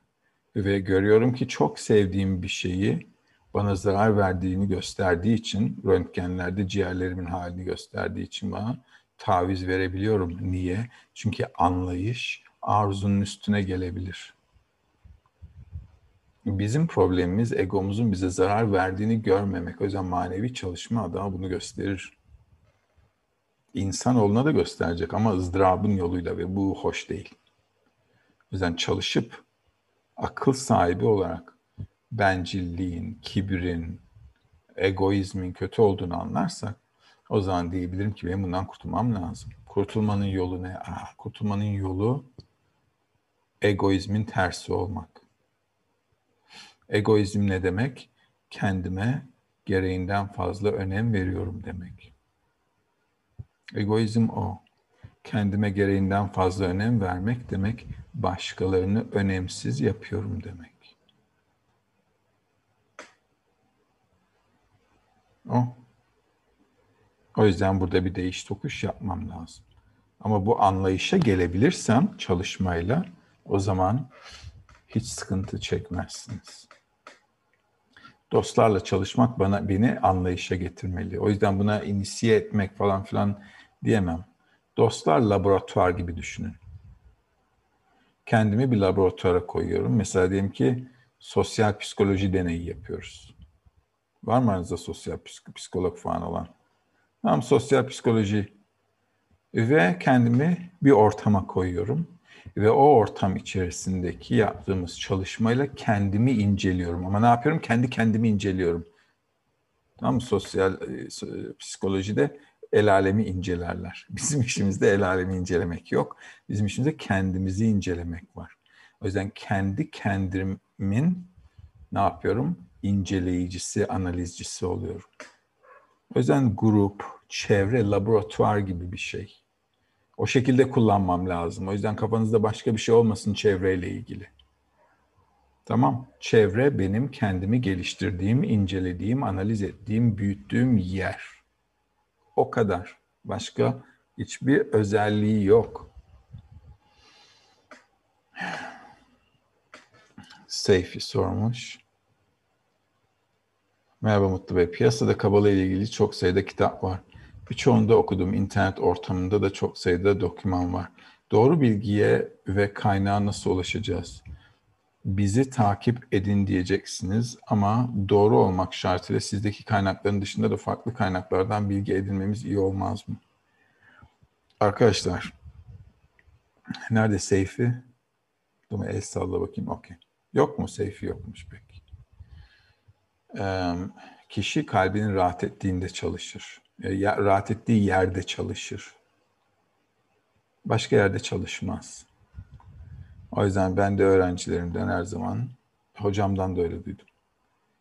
Eğer öğrenci kalbi rahat ediyorsa çalışır, rahat etmiyorsa başka rahat edecek bir yer bulmalı kendisine. İyi bir rehber öğrenciyi ikna etmez. Öğrenci sorduğu soruya aldığı cevapla kendi kendini ikna etmeli. O yüzden birçok kaynak var doğru. Birçok kaynaktan çalışıyor muyuz? Yok. Benim gözümde hocamdan da öğrendiğim şekilde otantik kaynak çalışıyoruz. O kadar. O da kabalistlerin bizim nesiller için yazdığı kaynaklar. Daha önce de söyledim. Binlerce yıl önceki kitabı okuyup çalışamazsınız. Hiçbir şey alamazsınız o kitaptan almaya çalıştıkları her şeyde bin bir tane farklı metot çıktı ortaya. Evet hiçbiri doğru değil. Hiçbiriyle bir yere varamayacaklar. Sadece birbirlerini öldürmeye varıyorlar. Gördüğünüz gibi. O yüzden ben gözümle gördüğüm ve çalıştığını net, işe yaradığını net bildiğim şeyi öğretiyorum tekerleği tekrar icat etmiyorum. İcat edecek vaktimiz de yok. Benim yok en azından. Sayılı günlerimiz var hayatta. O yüzden kalbiniz nerede rahat ediyor ona göre ama ben sadece bizim kaynaklarımızı öğretiyorum. Bağla Sulam ve Rabaş ki onların kaynakları Ari ve Zohar'a dayanıyor ki Zohar Pentatoha dayanıyor. Musa'nın beş kitabına, Davut'un yazılarına, İbrahim'e, Adem'e dayanıyor. Oraya kadar gidiyor. Bu şekilde. Başka da öğretmiyorum. Ve onları da dikkat ederseniz elimden geldiğince modern bir dille size anlatmaya çalışıyorum. Yani 21. yüzyılda nasıl sohbet ediyorsa iki insan bu şekilde. Bu konuştuğumuz konuların, sohbetlerin hepsi konu itibariyle, anlattığım şeyler itibariyle tüm konuların hepsi Zohar'da da var. Ama 2000 yıl önce yazılmış bir kitaptan bir şey alamazsınız. O kitabın yazdığını yaşıyor olmadığınız sürece oradan alacak bir şey yok. Bu yüzden içinize siniyorsa çalışmayı yapın. Sinmiyorsa da gerçekten de samimi şekilde söylüyorum. Her sene de söylerim. İçinize sinen bir yerde çalışın. Çünkü gerçekten Kabala ilmi herkese göre değil. Gerçekten değil. Söylüyorum da her sene de söylerim. Bu herkese göre bir ilim değil. Burada olması için kişinin inatçı, ya inatçı ve bezgin bekir olması lazım. Yani hayatın üstüne çıkmayı kafaya koymuş birisi olması lazım. Ee, sadece bilmek istiyorsa ve bilmek için öğreniyorsa da iki gün sonra da öğrendikten sonra gider. Çünkü kafanızda maneviyat edinemezsiniz. Tıpkı suya girmeden yüzmeyi öğrenemeyeceğiniz gibi kitabın içindeki yazıları yaşamadan maneviyatı yaşayamayacağınız gibi. Ama bazı insanlar kitapları okuyup ben bunu biliyorum demekten haz duyar. E bunu anlıyorum, sıkıntı yok. Ama o şekilde maneviyatta ilerleyemezsiniz. Adamın beyni bir et parçası ve bilgi orada kalacak. Ve öldüğü zaman adamla birlikte ölecek. Ama ölmeyecek olan bir şey var. O da hislerimiz, duygularımız. O hiçbir zaman ölmeyecek. O yüzden duygularımız, hislerimiz yani yaşamsal tecrübelerimizle her yeni nesil daha gelişmiş geliyor. Niye? Çünkü tüm insanoğlunun duygusal birikimiyle birlikte geliyor yeni nesil. Bu yüzden daha gelişmiş, daha arzulu, daha akıllı, her, her nesil daha zeki geliyor. Niye? Çünkü duygusal birikimi var. O yüzden duygular kaybolmuyor. Ama bilgi, bilgi dediğin şey kuru. O yüzden kayboluyor. O yüzden sıfırdan doğduğu zaman çocuk tekrar öğretmeniz gerekiyor her şeyi. Duygusu olarak zengin ama aklı, bilgiyi eklemeniz gerekiyor. Ama daha hızlı öğreniyorlar hayattan da gördüğümüz gibi. Yeşim sormuş. Yaradan'ın buraya getirip de başartmayacağı kimse yok dediniz. Benim lineer zaman algımda amaca ne zaman ulaşacağım belli mi yoksa benim çabama mı bağlı? Çabana bağlı Yeşim okula geldiğin zaman da okulda ne kadar başarılı olduğun neye bağlı? Çabana bağlı. Yok değil mi artık sınıfta kalmak? Yok. Bizim zamanımızda vardı. Çalışıyordun, geçiyordun. Çalışamıyordun, bir daha okuyordun. Her şey insanın çabasına bağlı.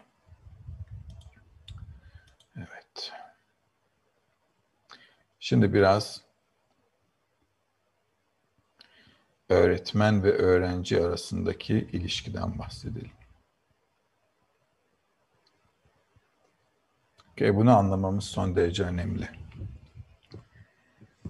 Rehber gelip dinlediğiniz bir kişi.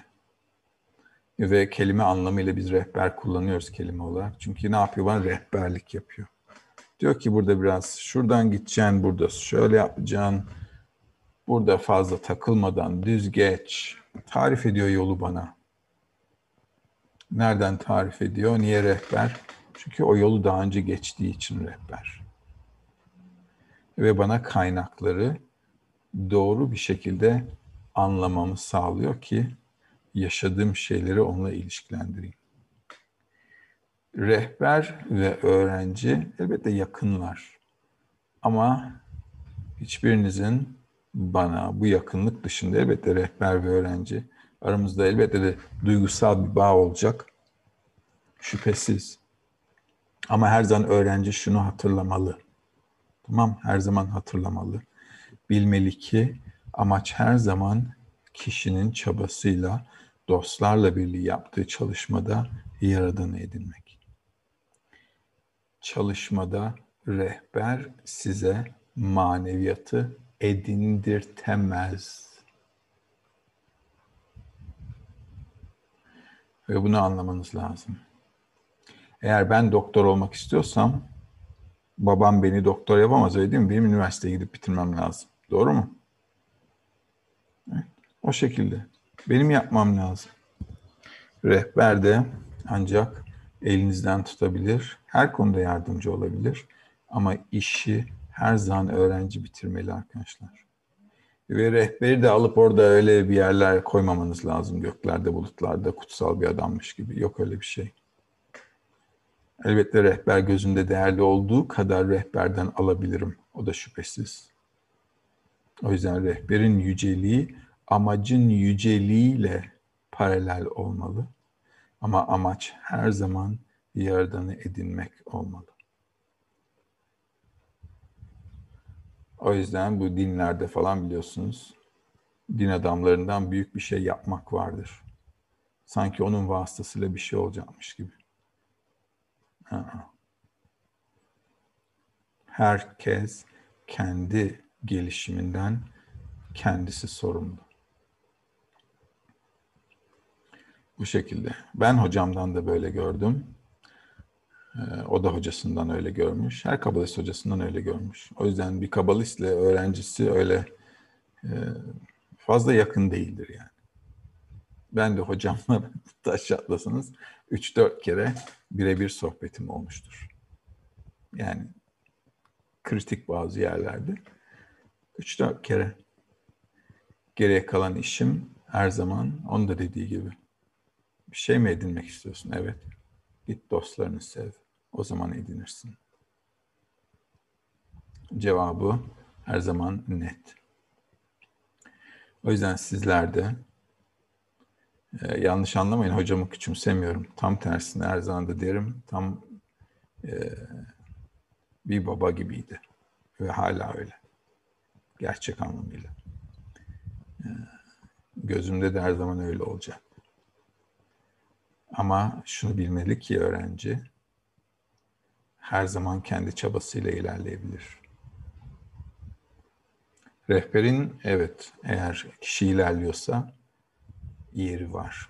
Hem öğrencinin kalbinde çünkü rehber onu doğurtan kişi. Maneviyata onu getiren yani ona yol gösteren sebep. O yüzden e, herkes için bu koşul geçerli. Ama anlamanız gereken şey şu ki hiçbir zaman rehber için spesifik bir öğrenci vesaire olamaz. Tıpkı ailede tüm çocuklar en yaramazından en uslusuna kadar hepsi annenin gözünde nasıl? Aynı. Aynı. Bu biraz yaramaz, bu çok çalışkan. O onun ne olduğuyla ilgili en ufak bir fikrim yok. Hala annesi olmama rağmen ama yine de onu seviyorum. Niye? Çünkü o bana ait. O şekilde. Burada da sizler de şunu anlamanız lazım ki rehberin gözünde özel birisi yok hiçbir zaman. Ve sadece size elinden gelen yardım yapabilir. Ve sizler de sadece elinizden geldiğini yaparak maneviyatta ilerleyebilirsiniz. Bu şekilde ilerlemeye alışırsanız o zaman daha güçlü, güvenli, ve güzel bir şekilde ilerlersiniz. Bazen dışarıda duyuyorum dışarıdaki metodlarla hocam bize işte günahlarımızı affettirmek için şöyle bir şey yapacak, böyle bir şey yapacak gibi şeyler varmış. Sizlere temin ederim ki kişinin her şeyi çalışmada kendisine ait. Ve eğer öyle olmasaydı o hayatta da bağımsız olamazdınız ve size ait bu ben yaptım da diyemezdiniz. Bu prensip son derece önemli. Tamam. Ve göreceksiniz ki de maneviyatta ilerlersek aramızda manevi bir bağ olduğunu göreceksiniz. O duygusal bir bağ, onu edineceğiz zamanla. Hı? Ama fiziksellikle vesaire hiç alakası yok onun. Durum bu. Öğretmenin, rehberin eğer birisinden de öğrenecekseniz kulağınıza küpe olsun. Her zaman hocası kim sorun. Senin hocan kimdi? Onun hocası kimdi? Onun hocasının hocası kimdi? Çünkü kabalistler her zaman bir zincirden gelir. Ve o zincir hiçbir zaman kırılmamıştır. Çünkü maneviyatta, doğanın kanunlarında da böyle. Maneviyat rehberden öğrenilir. Yani rehberden ne yapacağımı öğrenirim. Onun rehberliğinde uygularım ve kendim başarırım, yaparım. O yüzden kişinin otantik bir rehberi olmuş olması lazım. O yüzden ben, Rav, Rabash, Bağlı Sulam, Porsovlu Rav, Rav Mendel, ta Balşemtov'a kadar ve onun çizgisi Ari'ye kadar, onun çizgisi Rashbi'ye kadar, onun çizgisi Akiva'dan Davut'a kadar. Ta hepsinin zinciri belli. O yüzden Kabala ya da bir kabalistik rehber kitaplardan öğrendim de ben kabalist oldum öyle bir şey yok. Tarih boyunca öyle bir şey yoktu. Hepsi her zaman bir rehberden bir öğrenciye olur. Tıpkı babadan oğula geçtiği gibi her şeyin. Aynen bu şekilde. O rehberin öğretmeni, onun öğretmeni, çalıştırdığı kaynaklar bunların hepsi çok önemli. Hepsi çok önemli.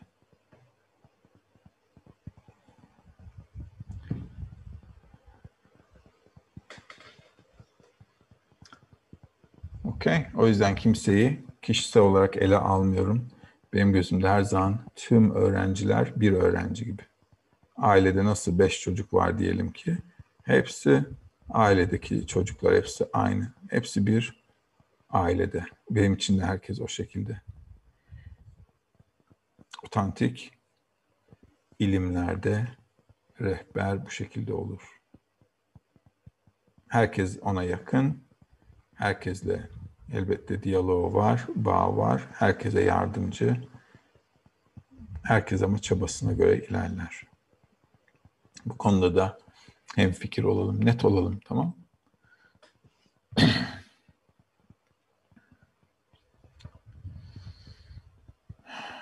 Bu kadar. O yüzden çalışacağımız yazılar, Bağloslam'ın yazıları, Rabaş'ın yazıları ve birlikte de birlikte çalıştıkça gün be gün öğreneceğiz. Beraber büyüyeceğiz. Sizler birlikte büyüyeceksiniz. Ben de sizlerle büyüyeceğim. Benim de daha gidecek yolum var. Yolun sonunda değilim malum. Hep birlikte ilerleyeceğiz. Ailede de anne ve baba ne zaman büyüyor? Çocuklar olduğu zaman. Öyle değil mi? Çocuklar gelene kadar ailede ikisi de fan fan fin fon aile değiller. Çocuklar gelince olgun, yetişkin, aile, farklı bir hava var ortamda. O yüzden sizler hep birlikte, ben de sizlerle hep birlikte beraber olgunlaşacağız, büyüyeceğiz.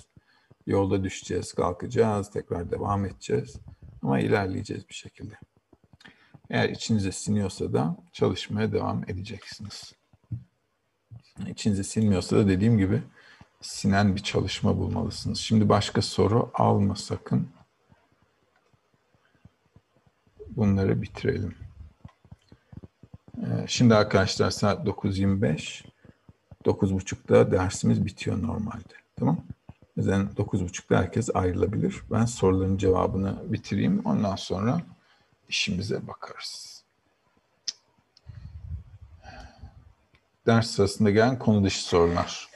Kaan sormuş. Mutlu hocam geçen ders maneviyata ayırdığın zamanı not tut gel konuşalım demiştiniz. Cuma'dan itibaren not tuttum. Günde ortalama 2-2,5 saat arası kendim maneviyata ayırmışım. Şimdi aklıma şunlar geliyor. Not tutma olayı başımıza gelen hisleri yazıp sonra bunları içimizde ıslah etmek ya da ıslah etmek ve bu şekilde yerden ile iletişime geçip bu iletişimden zevk alma durumuna evrilecek mi? Arkadaşlar öyle bir şey olmayacak. Çünkü yerden yok piyasada. Felsefi iş yapmayın. Ben not alın dediğim zaman Not alın demek. Eğer belli bir şey hissediyorsam bunu biraz inceleyeyim demek. Tamam. Neden şimdi böyle hissediyorum? Ne yaptım da böyle bir şey oldu? Ya da ya da niye böyle hissediyorum? En azından bunu biraz düşünebilirim. Niye kendimi kötü hissediyorum? Ya da niye kendimi iyi hissediyorum? Zaten iki hissi var insanın. Ya kendini iyi hissedecek ya kendini kötü hissedecek. Başka bir şey yok. O yüzden kişi yaşadıklarından niye böyle hissediyorum diye biraz düşünebilir. Cevabını bulamayabilirsiniz her zaman ve bulmak zorunda da değilsiniz. İncelemek demek en azından bir şeyin farkındayım demek. Yani atlayıp, es geçip umursamamazlık yapmıyorum. Hesaba katıyorum. Ama cevabı yoksa ya da cevap bulamadıysam diyorum ki bunun cevabını şimdilik bulamadım. Ama biliyorum ki bu koşul şöyle. Fazla içine girecek bir durumunuz yok. Çünkü çocuklarda da öyle. Tam düşüyor, ağlıyor, hemen kalkıyor, koşmaya devam ediyor. Bu şekilde. Biz de ilerlemeye o şekilde devam etmeliyiz. Çevremi düzeltmek için dış arzularla uğraşan insanları hayatımdan çıkardım. Grubumda grubumda çok yalnız kaldım. Ne yapmam lazım bu durumda? Ne yapmam lazım? Bakın arkadaşlar, hepimiz yalnız doğuyoruz işin açıkçası. Yalnız yaşıyoruz ve yalnız da ölüyoruz. Tamam. Bu hepimiz için geçerli. O yüzden kendimizi yalnız hayatta hissetmek normal. Özellikle maneviyata gelen bir kişi için çok normal. Eminim birçoğunuz da esasen yalnızlığınızdan mutlusunuzdur. Yani kendi kendinize yetiyorsunuzdur genelde. Maneviyata öyle dışarıdaki insanları fazla ipleyen birisi gelmez yani.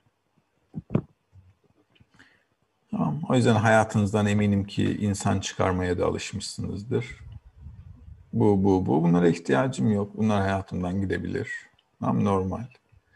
Eminim de birkaç kere yılda temizlik yapıyorsunuzdur o şekilde arkadaşlarınız arasında. Ve kafanıza uymayanlara da bay bay demişsinizdir. Okay. O yüzden kişinin kendisini yalnız hissetmesi ya da yalnız hissetmemesi, şöyle hissetmesi, böyle hissetmesi önemli değil. Önemli değil. Bizler egoist dünyada her zaman yalnızız. Biliyoruz ki herkes bizi her an bırakabilir. Biz herkesi her an bırakabiliriz. Her an her şey olabilir. Hayatımızda tecrübe de öyle gösteriyor. Burada anlamamız gereken şey kısaca şu. Ben hayatımda nereye varmak istiyorum? Ve bu bu hissi yani bu soru iyi ya da kötü hissiyatın üstünde olmalı benim için. Ne demek istediğimi anlatabildim inşallah. Anlatamadıysam yine sorun. Ama şunu söylemek istiyorum. Yani yaşadığım hislerden ziyade edinmek istediğim amaç daha önemli olması lazım. Yoksa amaca doğru ilerleyemezsiniz. Dünyevi hayatta da öyle. Diyelim ki dünyevi hayatta iyi bir şey olmak istiyorsunuz. Diyelim ki iyi bir mühendis, iyi bir doktor, ne bileyim iyi bir şey. Ve her karşınıza çıkan zorlukta kendinizi kötü hissettiğiniz zaman bırakırsanız bir şey olmaz adamdan.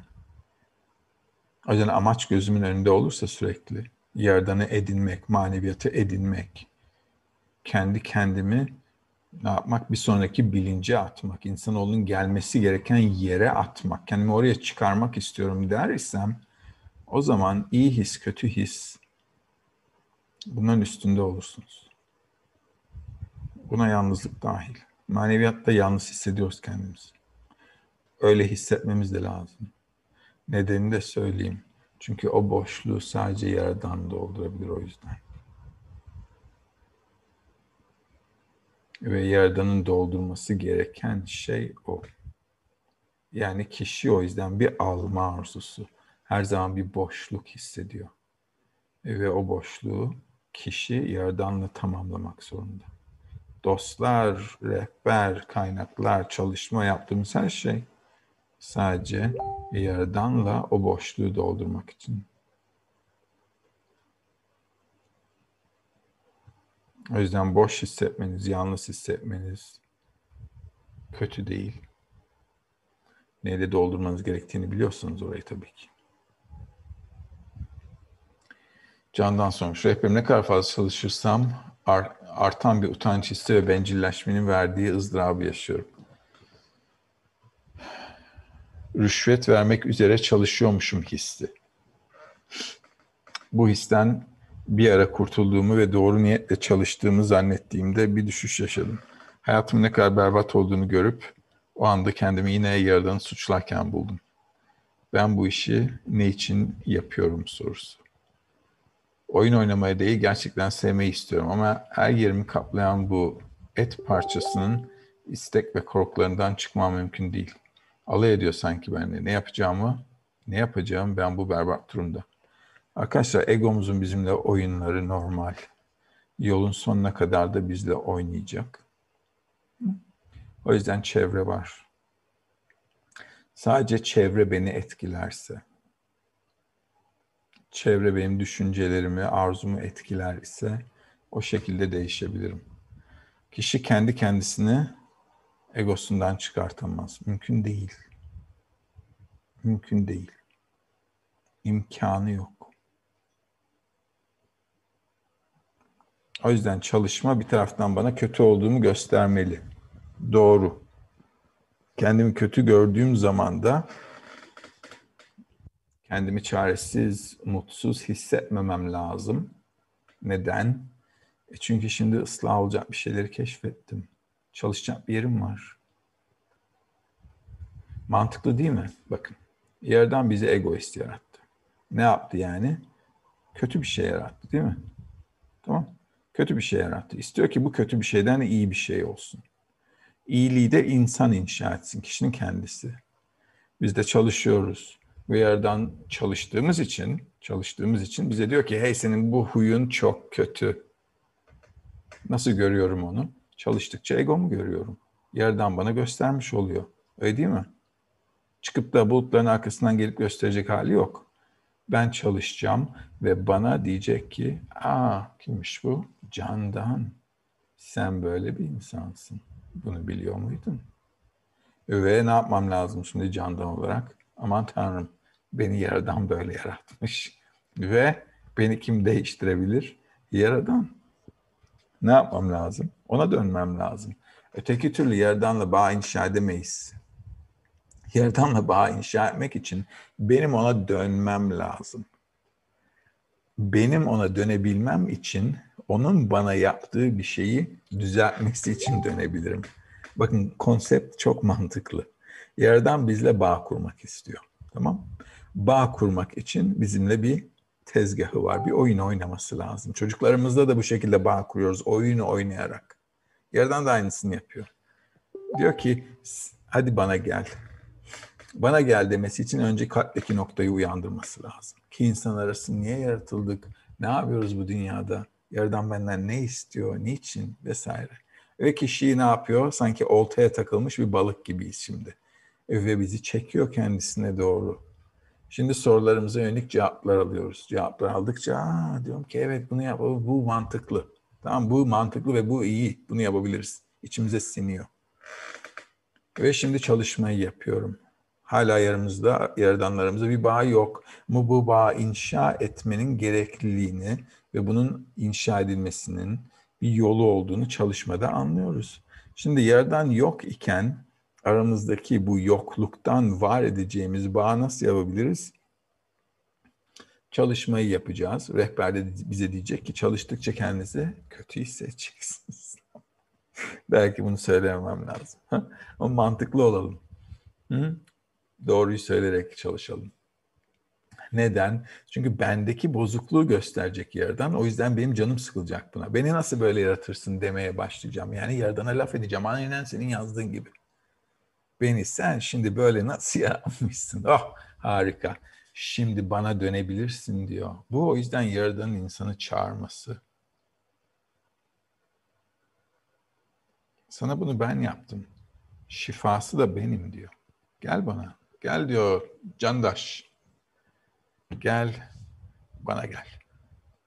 O yüzden kişinin burada kendisini kötü hissetmesi gerekmiyor. Havadan nem kapması gerekiyor. Diyor ki şimdi yaradana dönecek fırsat verdi bana diyor. O yüzden şikayetçi mi olacağım yoksa ona gerçek bir taleple mi döneceğim? olgun bir çocuğun babasından güzel bir şey istemesi gibi. Bana yardım et. Bana yardım et ki ben böyle olmayayım. Beni sen böyle yaratmışsın ama böyle yaratmamalıydın. Böyle yapmamalıydın. Benden daha iyi bir şey yapabilirsin. Ve bu kişiyle yerden arasında bağ kurar. O yüzden hayat onunla bir diyalog olmaya başlar. Bunu oturtursanız rayına iyi olur. Zaman alacak şüphesiz bayağı bir zaman alacak ama kavramsal olarak anlarsanız yaratanın başka insanı insanı kendisine döndürecek yolu yok. Çünkü eğer biz her şeyi yapabiliyor olur isek, her şeyin üstesinden gelebiliyor olursak Yaradan'a ne ihtiyacımız olacak ki bizim? Deriz ki abi ben hallederim bu işi sağ ol. Sana gerek yok. O yüzden kişi özellikle içinde bulunduğu koşuldan zorluk hissetmesi, çaresizlik hissetmesi, düşmesi, ağırlık hissetmesi, isteksiz olması, bir sürü histen böyle geçmesi iyi. Eğer Yaradan'a dönüyorsa iyi. Bunalıma giriyorsa kötü.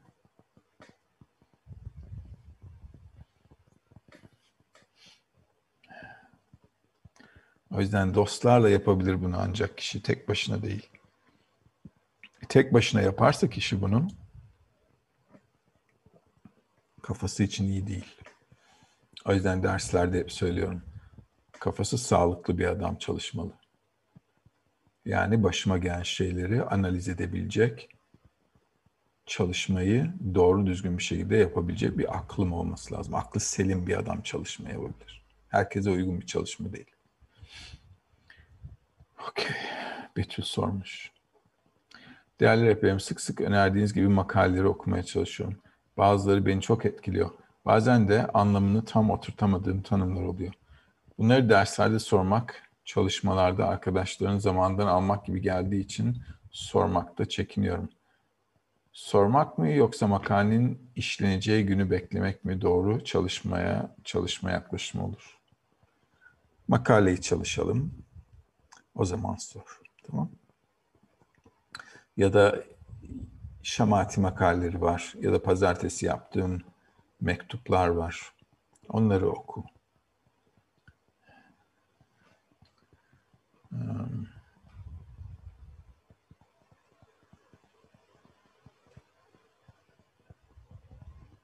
evet, Olcay sormuş.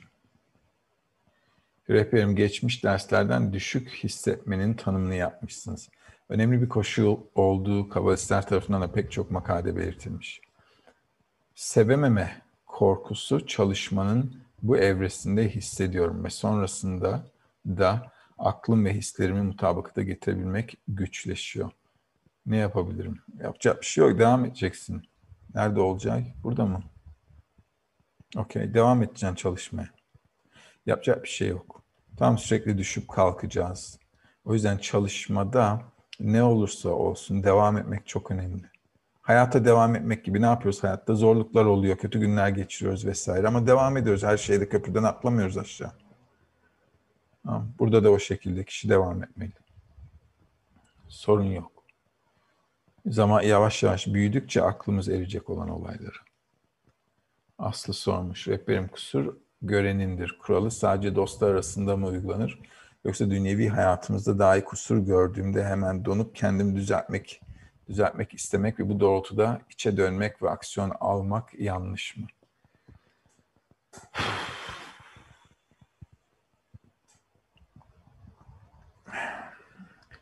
Tüm dünya bu halde çünkü ben bu halde olduğum için. Nerede Aslı? Burada mı? Evet. Tamam. Tüm dünya nasıl görüyorsam ben öyleyim. Yani dünya bana Aslı'yı gösteriyor. Yani sana seni gösteriyor. Ama dünya bizim için büyük lokma. O yüzden hepsini bir anda yutamam. O yüzden ufak adımlarla başlamam lazım. Ufak adımlarla başlayıp yavaş yavaş gitmem lazım. O yüzden ne diyorum? Dünyevi hayatınızla maneviyatı bulaştırmayın. İkisi ayrı tutun.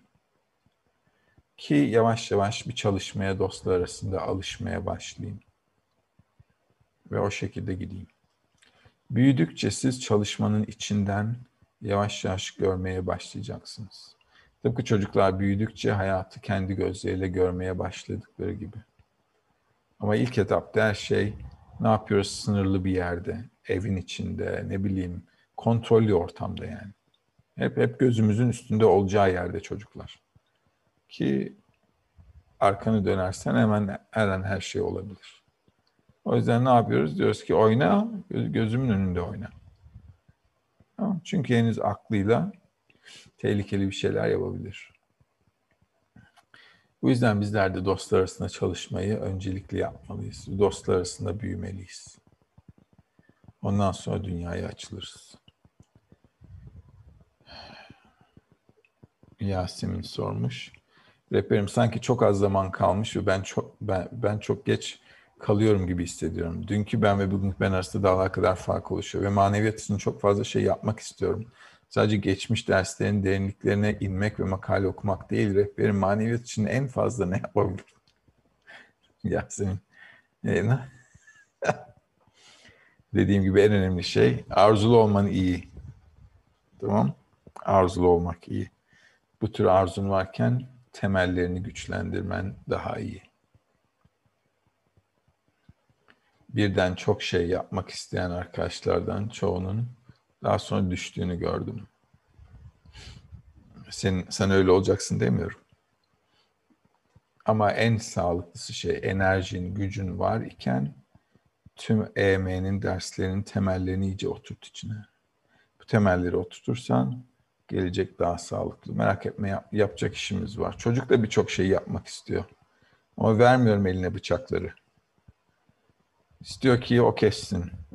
İstiyor ki o pişirsin, ocağa koysun. Diyorum ki yok henüz olmaz. Sen şimdilik bakabilirsin o kadar. Ama dokunmak yok. O yüzden kişi benim benim tempomla giderseniz, benim dediğim şekilde çalışırsanız daha çok hayrını görürsünüz. Ve şu anda yapabileceğiniz en iyi şey tüm EM derslerinin geçmişteki dersleri de geçmişleri tekrar etmek. Vaktiniz varsa isterseniz bizle pazartesi akşam da ders yapıyoruz. Perşembe de ders yapıyoruz. Bazen yayın oluyor, bazen olmuyor. Onları izleyebilirsiniz. Hatice sormuş. Geçen hafta söylediğiniz gibi hayatımda gereksiz şeyleri eleyip çalışmaya daha çok zaman ayırmaya çalışıyorum. Ama çalıştıkça hayatımda hem bir düzen hem de bir ağırlık hissediyorum. Okumaya devam etmek istiyorum ama içimde okumak için ara vermeye ihtiyacım oluyor. Bu normal midir? Yapmam gereken farklı bir şey var mı? Normal çalıştıkça olur öyle. Sıkıntı yok. O tür durumlarda biraz dinlemeye çalış okumak yerine. Yani vaktin varsa o da tabii. Hayatın gerekliliklerini ama silmeyin hayattan. Tamam mı? Gereksiz şeyleri hayattan çıkartın. Hayatın gerekliliklerini hiçbir zaman es geçmeyin. Candaş sormuş. Pardon bir saniye. Candaş sormuş. Rehberim anlayamadığım nokta şu anda kıstas nedir? Yani neden bu azınlığın içerisinde biz varız ve bu işe uygun görüldük? En kötü biz olduğumuz için mi? Bir dersinizde uyanmayanlar uyananlara göre aslında daha değerli demiştiniz. Yaradan neye göre tayin ediyor bunu? Hayatta görüyoruz ki hayatta görüyoruz ki toplumun daha gelişmiş olan kısmı her zaman azınlık. Doğru mu? Nerede Olcay? Burada. Okey. Görüyorsun değil mi? İnsanlarda genel olarak azınlık daha gelişmiş kitlelere göre. Kitleler daha çok ne yapmayı seviyor? Rahat edeyim, tatile çıkayım, ne bileyim istediğim bir şeyleri alayım vesaire. İlkel arzular. Ama toplumda üst kademeleri çıktıkça hep daha gelişmiş insanlar. O yüzden tüm bilim, teknoloji vesaire hep bir avuç insanın elinden çıkma. 40 yılın başında bir Newton geliyor. 40 yılın başında bir ne bileyim bir Einstein geliyor. 40 yılın başında böyle yüce insanlar 40 yılın başında geliyor. Her gün görmüyoruz. O yüzden toplumda da maneviyat her zaman bir azınlık tarafından çalışıldı. Şimdi neden yerden beni uyandırdı da yandaki komşuyu uyandırmadı? Bilmiyoruz ki. Bunun için tüm sistemi anlamak lazım. Tüm sistemi bilmek lazım.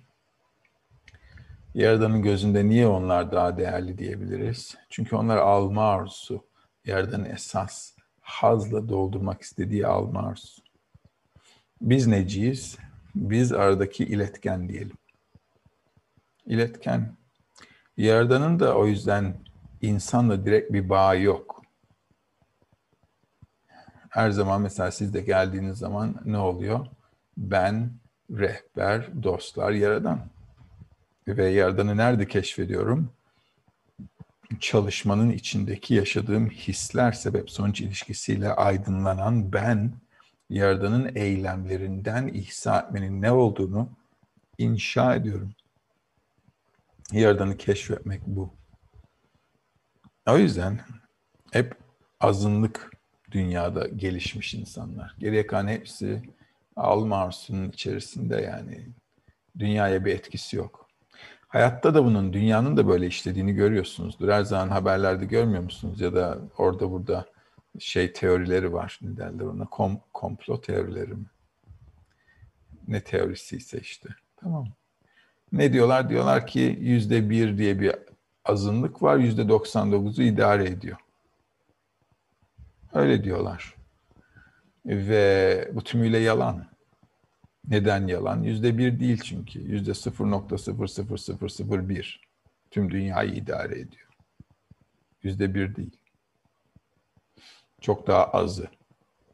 Yani yüzde 99.9999 insanoğlu hayatını kendi başına idame ettirecek kapasiteye sahip değil. Niye isyan ediyorlar? İsyan ediyorlar çünkü diyorlar ki siz yüzde 0.00001 adam akıllı idare edemiyorsunuz bizi. O yüzden hayatımız kötü. bu şikayetleri bu. Yoksa köle olmaya razılar. Tamam Keyifleri yerinde olsa köle olmaya razı hepsi. Şimdi maneviyatta da dünyanın en azınlıkta olanı maneviyatta olan insanlar. Ama maneviyata çekim duyanlar. Niye sistem böyle işliyor? Beynimizin işlediği gibi işliyor. Beynimizde de ufak bir bezelye tanesi kadar bir şey esasen her şeyi idare ediyor. Her şey oraya bağlı. Yani beyin 2-3 kiloluk bir et parçası diyelim. Ama bir bezelye tanesinden geçiyor her şey. Maneviyatta olan insanlar da o şekilde. Doğada böyle. Ama tüm beden mutlu. Ellerim el olmaktan mutlu. O bir şeyler yapmayı seviyor çünkü. Ayaklarım yürümekten mutlu. O çünkü gezmeyi seviyor. Tüm beden bütünsellikte, tüm organlarıyla, hücreleriyle bütünlük, mükemmellik içindeyse hepsi bir bütünlükten dolayı mutlu. Ve esas önemli olan da o bütünlük. O bütünlüğe gelmek bir avuç insanın elinde.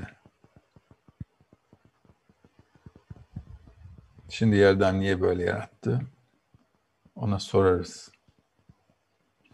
Ama bütünlükte, maneviyatta dediğim gibi tüm realite bir çember. O yüzden kimse diğerinden az değil. Tıpkı Allah korusun bu dünyada en ufak yani serçe parmağımız eksik olsa eksikliğini hissediyoruz. Hissediyoruz.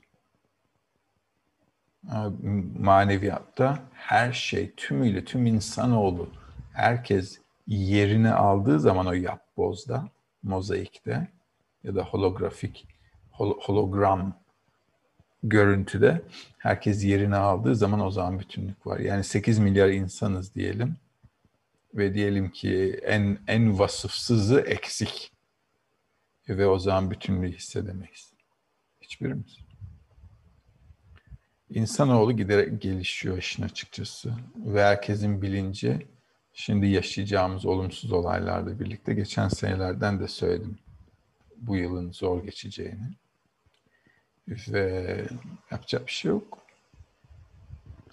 Zorluklardan yavaş yavaş uyanmaya başlayacağız.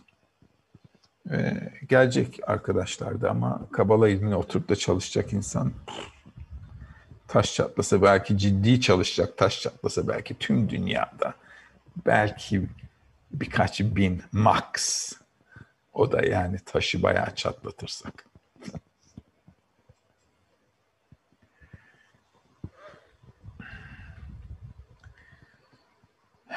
Kaan sormuş. Daha önce farklı yerlerde kabalistin başına gelen pişmiş tavuğun başına gelmez dendi. Uslu çocuk tokat yemez de dendi. Bu konuya tekrar netlik getirebilir miyiz? Getirebiliriz. Dert ne zaman adama derman olur? Eğer dertten bir şey öğrenirsem. Hı? Tecrübeliden daha erdemlisi yok. O yüzden evet bir taraftan başına gelenler pişmiş tavuğun başına gel gelmiyor ya da geliyormuş gibi. Tamam. Ama o denli yüceliği var. Çünkü o denli bilgeliği var. O yüzden insanoğluna da dert, her işte bir hayır var dedikleri, işin hayrını keşfettikten sonra hayırını görürüm. Hayırlı oldu o zaman diyebilirim. Ama adamın kafası basmıyorsa, başına gelen şeylerle neden ben neden ben diye çıldırıyorsa o zaman dert adama derman değil. Dünyada iki şekilde tokat yiyebilirsin. Bir tanesi egonun yediği tokat ve maneviyat çalışıyorsan maneviyatın bununla hemfikir. Çünkü onun aldığı darbe ıslah gibi gelir adama. Hemfikir olmayacağın şey, olamayacağın şey daha doğrusu sebebini bilmeden tokadı yemek. O zaman adam dünyadaki adam gibi sokakta kafayı yiyor. Bu. Maneviyatta sadece egomuz tokatlanıyor. Pasifize etmemiz gereken şey de o. Onu eğemediğim zaman o tokat yemek zorunda. Durum bu. İyi ilerleyen çocuk, doğru. İyi ilerleyen çocuk yediği tokattan anlam çıkaran çocuk. O yüzden eğer ızdırabımın sebebini anlıyor isem, ızdırabı ızdırap gibi hissetmem. Dünyadaki insanların en büyük ızdırabı, ızdırabın sebebini bilmemek. O yüzden çıldırıyorlar. Ama eğer bilirsem, aa evet şöyle yapmalıydım, aa evet böyle yapmam ya da şu şimdi başıma geldi, şimdi ben bunu nasıl doğru bir şekilde kullanıp kendimi nasıl yönlendirmeliyim diye düşünürsem, o zaman niye tokat gibi hissedeyim? Tam tersine yardım gibi hissederim. Çünkü yerden bana diyor ki burada ayar çekmen lazım. Aa. O ızdırap değil. O, o zaman ne oluyor? Ödül oluyor. O yüzden her şey hayatta aynı şeye nasıl baktığıma bağlı. Ne demek istediğimi anlatabildim mi? Tokat geliyor, sadece nasıl baktığıma bağlı. Tokat olarak mı hissediyorum yoksa şifa olarak mı hissediyorum? Bakış açıma bağlı.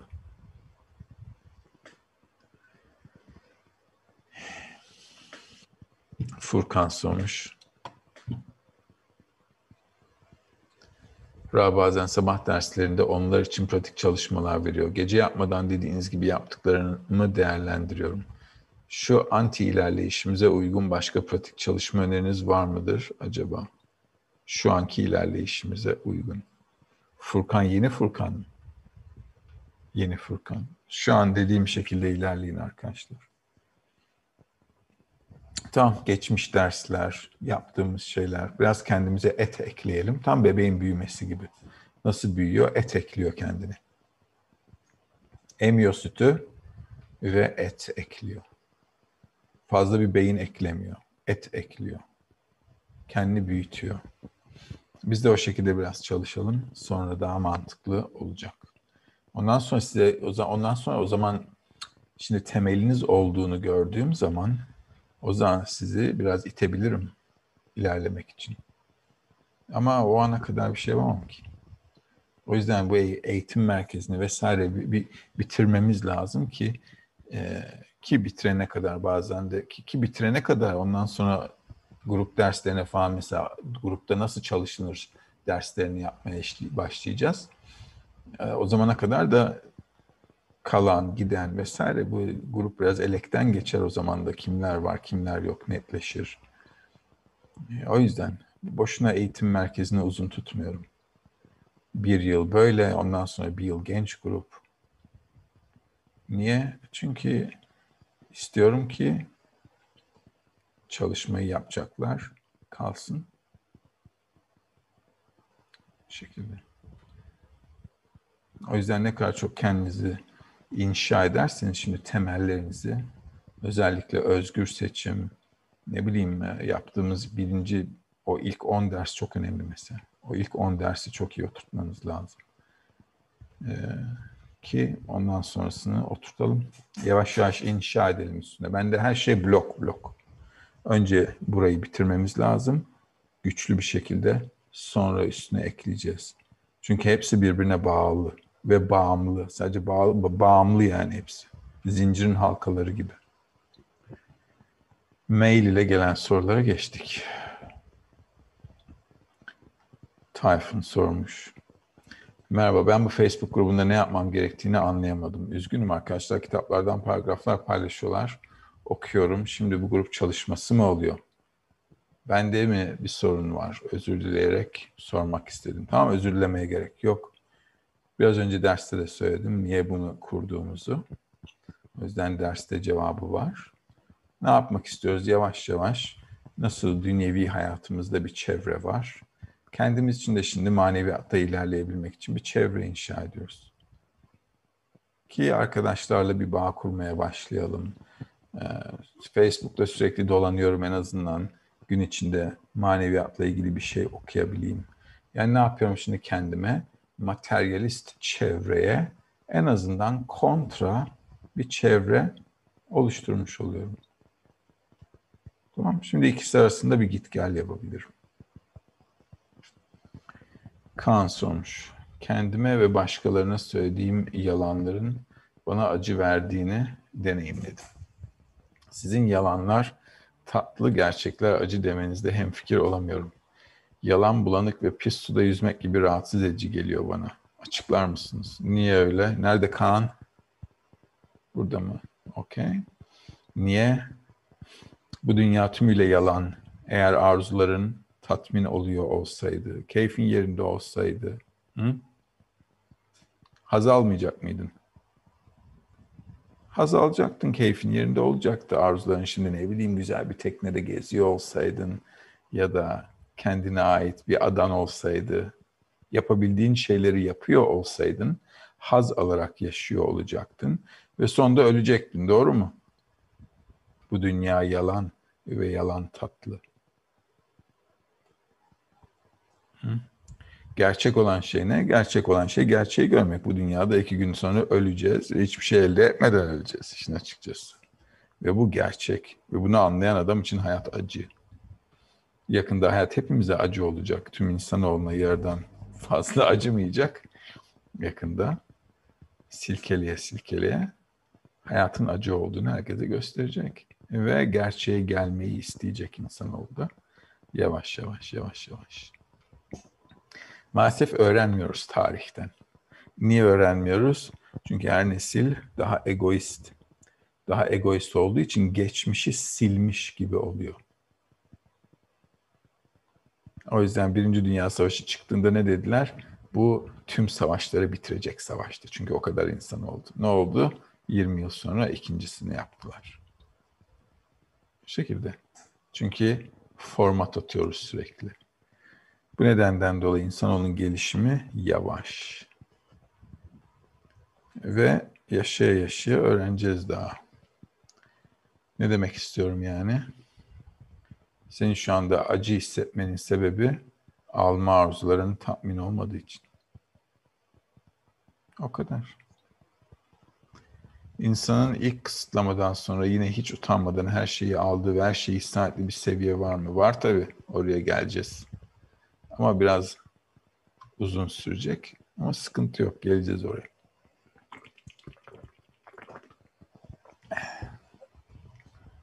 Mehmet sormuş. İbranice'de doğa ve yaradanın aynı sayısal değere sahip olduğunu öğrendim. Buradan ne anlamam gerekiyor tam olarak? Yani doğa ve yaradan ikisi aynı şey.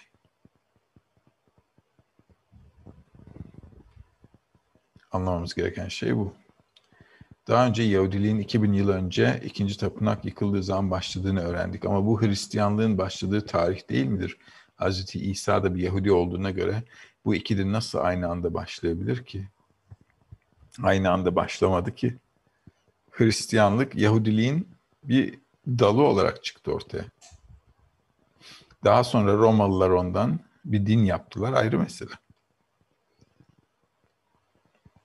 Ama İsa din çıkarmadı. Yahudilik dini man, din neden çıkar arkadaşlar? Eğer bir grup insan maneviyatta değil ise tamam geriye ne kalıyor? Fiziksellik kalıyor. Ve dini vecibeleri de işin açıkçası kabalistler o zaman oluşturdu halk için. Dediler ki bunları tutarsanız en azından bölünüp dağılmazsınız.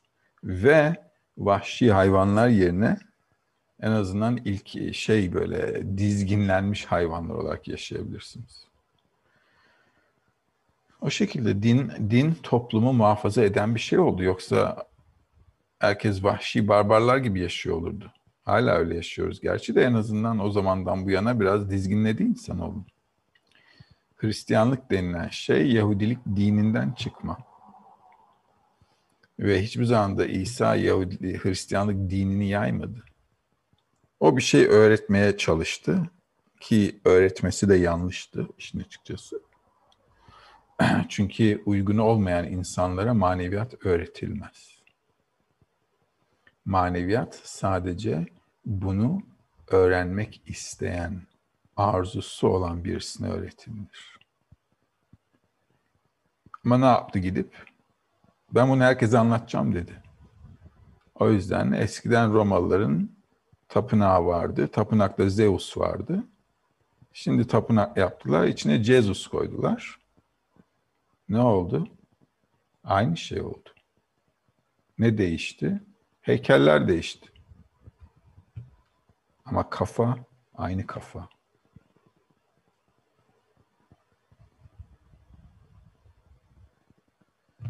O yüzden onunla ilgili pek konuşacak bir şey yok. Kabalistik kaynaklarda da geçmez. O yüzden misyonerlik yapmak, halka gidip anlatmak yapmadığımız bir şey. Öğrenci gelip rehberini bulmak zorunda. Asla gidip dışarıda anlatılmaz. O yüzden reklamını da yapmıyorum. Sizleri de gidip ben bulmuyorum. Sadece öğrenmek istiyorum diyen birisi var ise ona öğretiyorum. Olması gereken de bu. Maneviyat arayana öğretilir. O yüzden değeri kalmadı. Değeri kalmadığı için de ortada fiziksellikten başka hiçbir şey yok. Ve hepsinin de görüyorsunuz yıkıldığını görüyoruz. Binlerce yıl önce ne yapıyorlarsa aynı şeyi yapıyorlar. Dünya giderek daha kötüye gidiyor.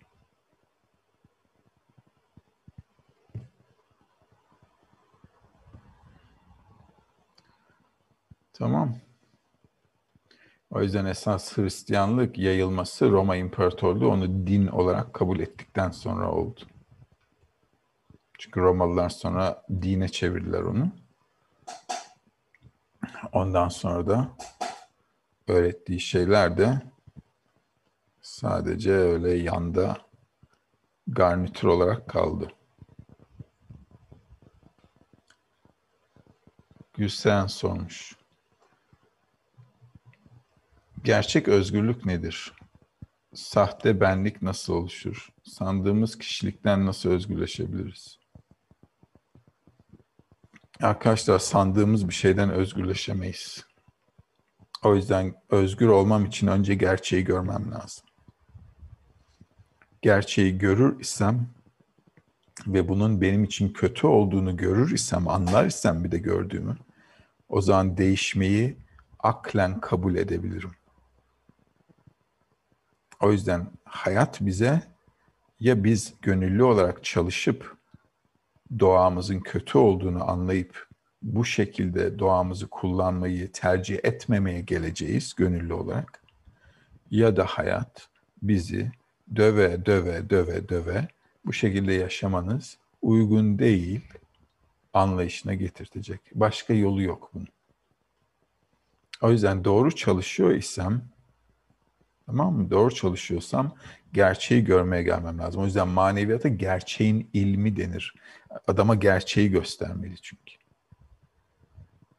Ve akabinde de değişmekle hemfikir olmaya getirmeli beni gerçeği görmek. Yoksa gö- hemfikir olacak bir şeyim yok. Ve o zaman egomdan kurtulmayı isteyebilirim. Kurtulmak ancak başkasının yardımıyla olur. Adam kendi kendini zindandan çıkartamaz dedikleri gibi. Nasıl peki? Eğer ben kendimi sevdiğim bir doğanın içinde isem ve bu bana zarar veriyorsa egoizm, ancak başkalarıyla ortak bir çalışma yaparak yani onların beni sevdiğini hisseder isem o zaman ben de onları sevmeyi kabul edebilirim. Sevmeyi isteyebilirim. O yüzden insan sevgisi adamı beninden çıkarır. Çünkü kişi kendi kendisini sevmekten çıkaramaz. Ama başkalarının beni sevdiğini hissedersem o zaman başkalarını sevmeye gönüllü olarak hem fikir olabilirim. Bu yüzden çalışmada zorlamaya gerek yok. Yani baskıyla, zorlamayla çalışmaya gerek yok. Kişi çok iyi bir şekilde çalışabilir mutlulukla. Dostların arasındaki bağda. Dostlar sadece beni ikna etmeli. Neye? Seni seviyoruz. Seni gerçekten çok seviyoruz. Beni sevmiyor olsalar bile beni seviyormuş gibi davranırlarsa gözlerim gördüğüne inandığı için beni sevdiklerine inanırım ve bu beni onları sevmeye ikna eder. Doğamız o kadar hemen bu görüşte değişebilir. Bu yüzden dostların birbirine yardıma ihtiyacı var ki eğer herkes diğerine onu sevdiğini yalandan bile olsa gösterirse o zaman der ki ya bunlar beni seviyor.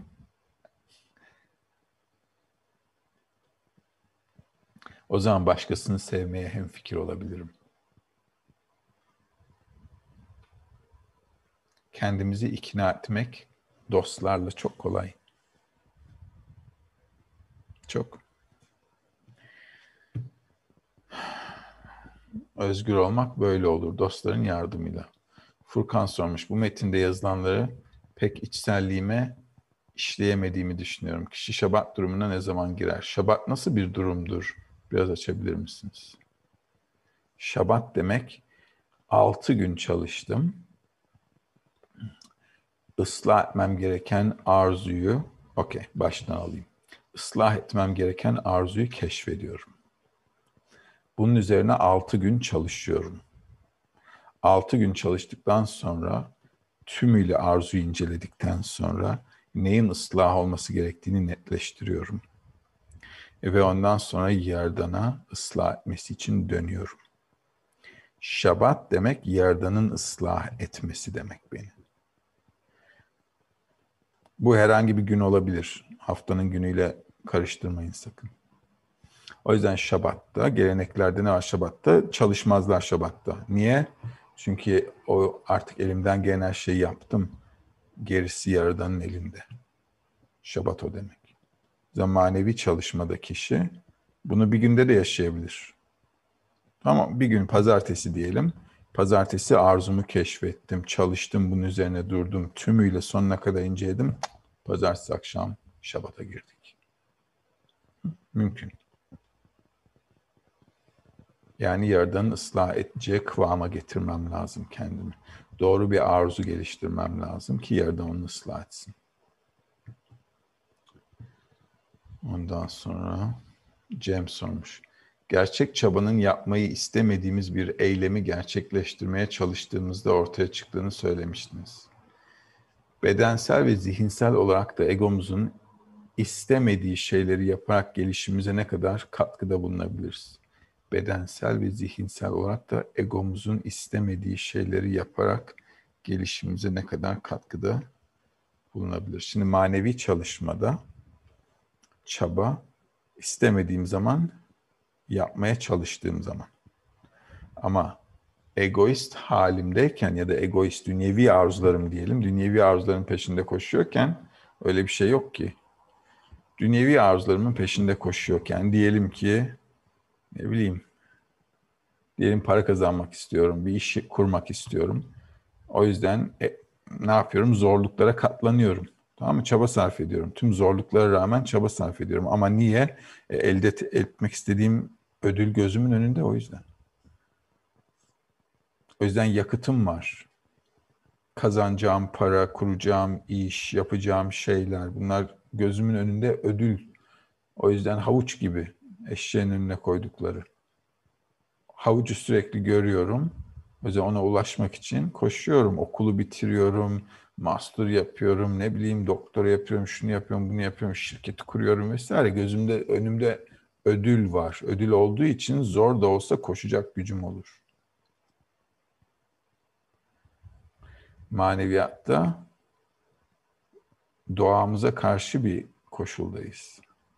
Öyle olduğunu hissedeceğiz. Daha öyle olduğunu hissetmiyorsunuz ama öyle olduğunu hissedeceksiniz. O zaman çalışma o zaman başlayacak. O zaman göreceğiz nasıl olacağını her şeyin. O zaman netleştirmem lazım. Ne istiyorum, niye istiyorum? Oralara geleceğiz inşallah.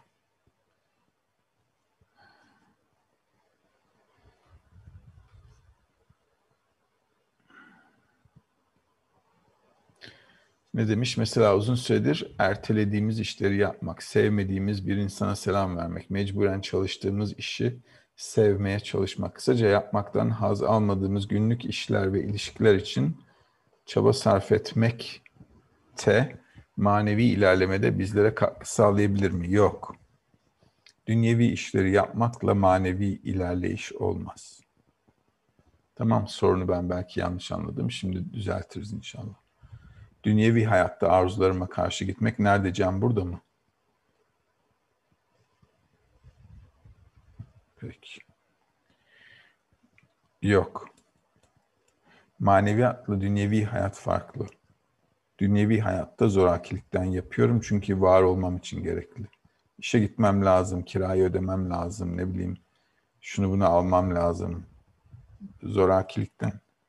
Maneviyat ayrı. Adam orada kendi zoraki hissetmiyor. Zoraki hissetmediği için de çalışmaya başlayıp da sonradan bırakabiliyor. Diyor ki ne gerek var ki? Okay. Sevgili arkadaşlar, sorularımızı sonunda bitirdik. Allah'a şükür. Bunları da hallettik.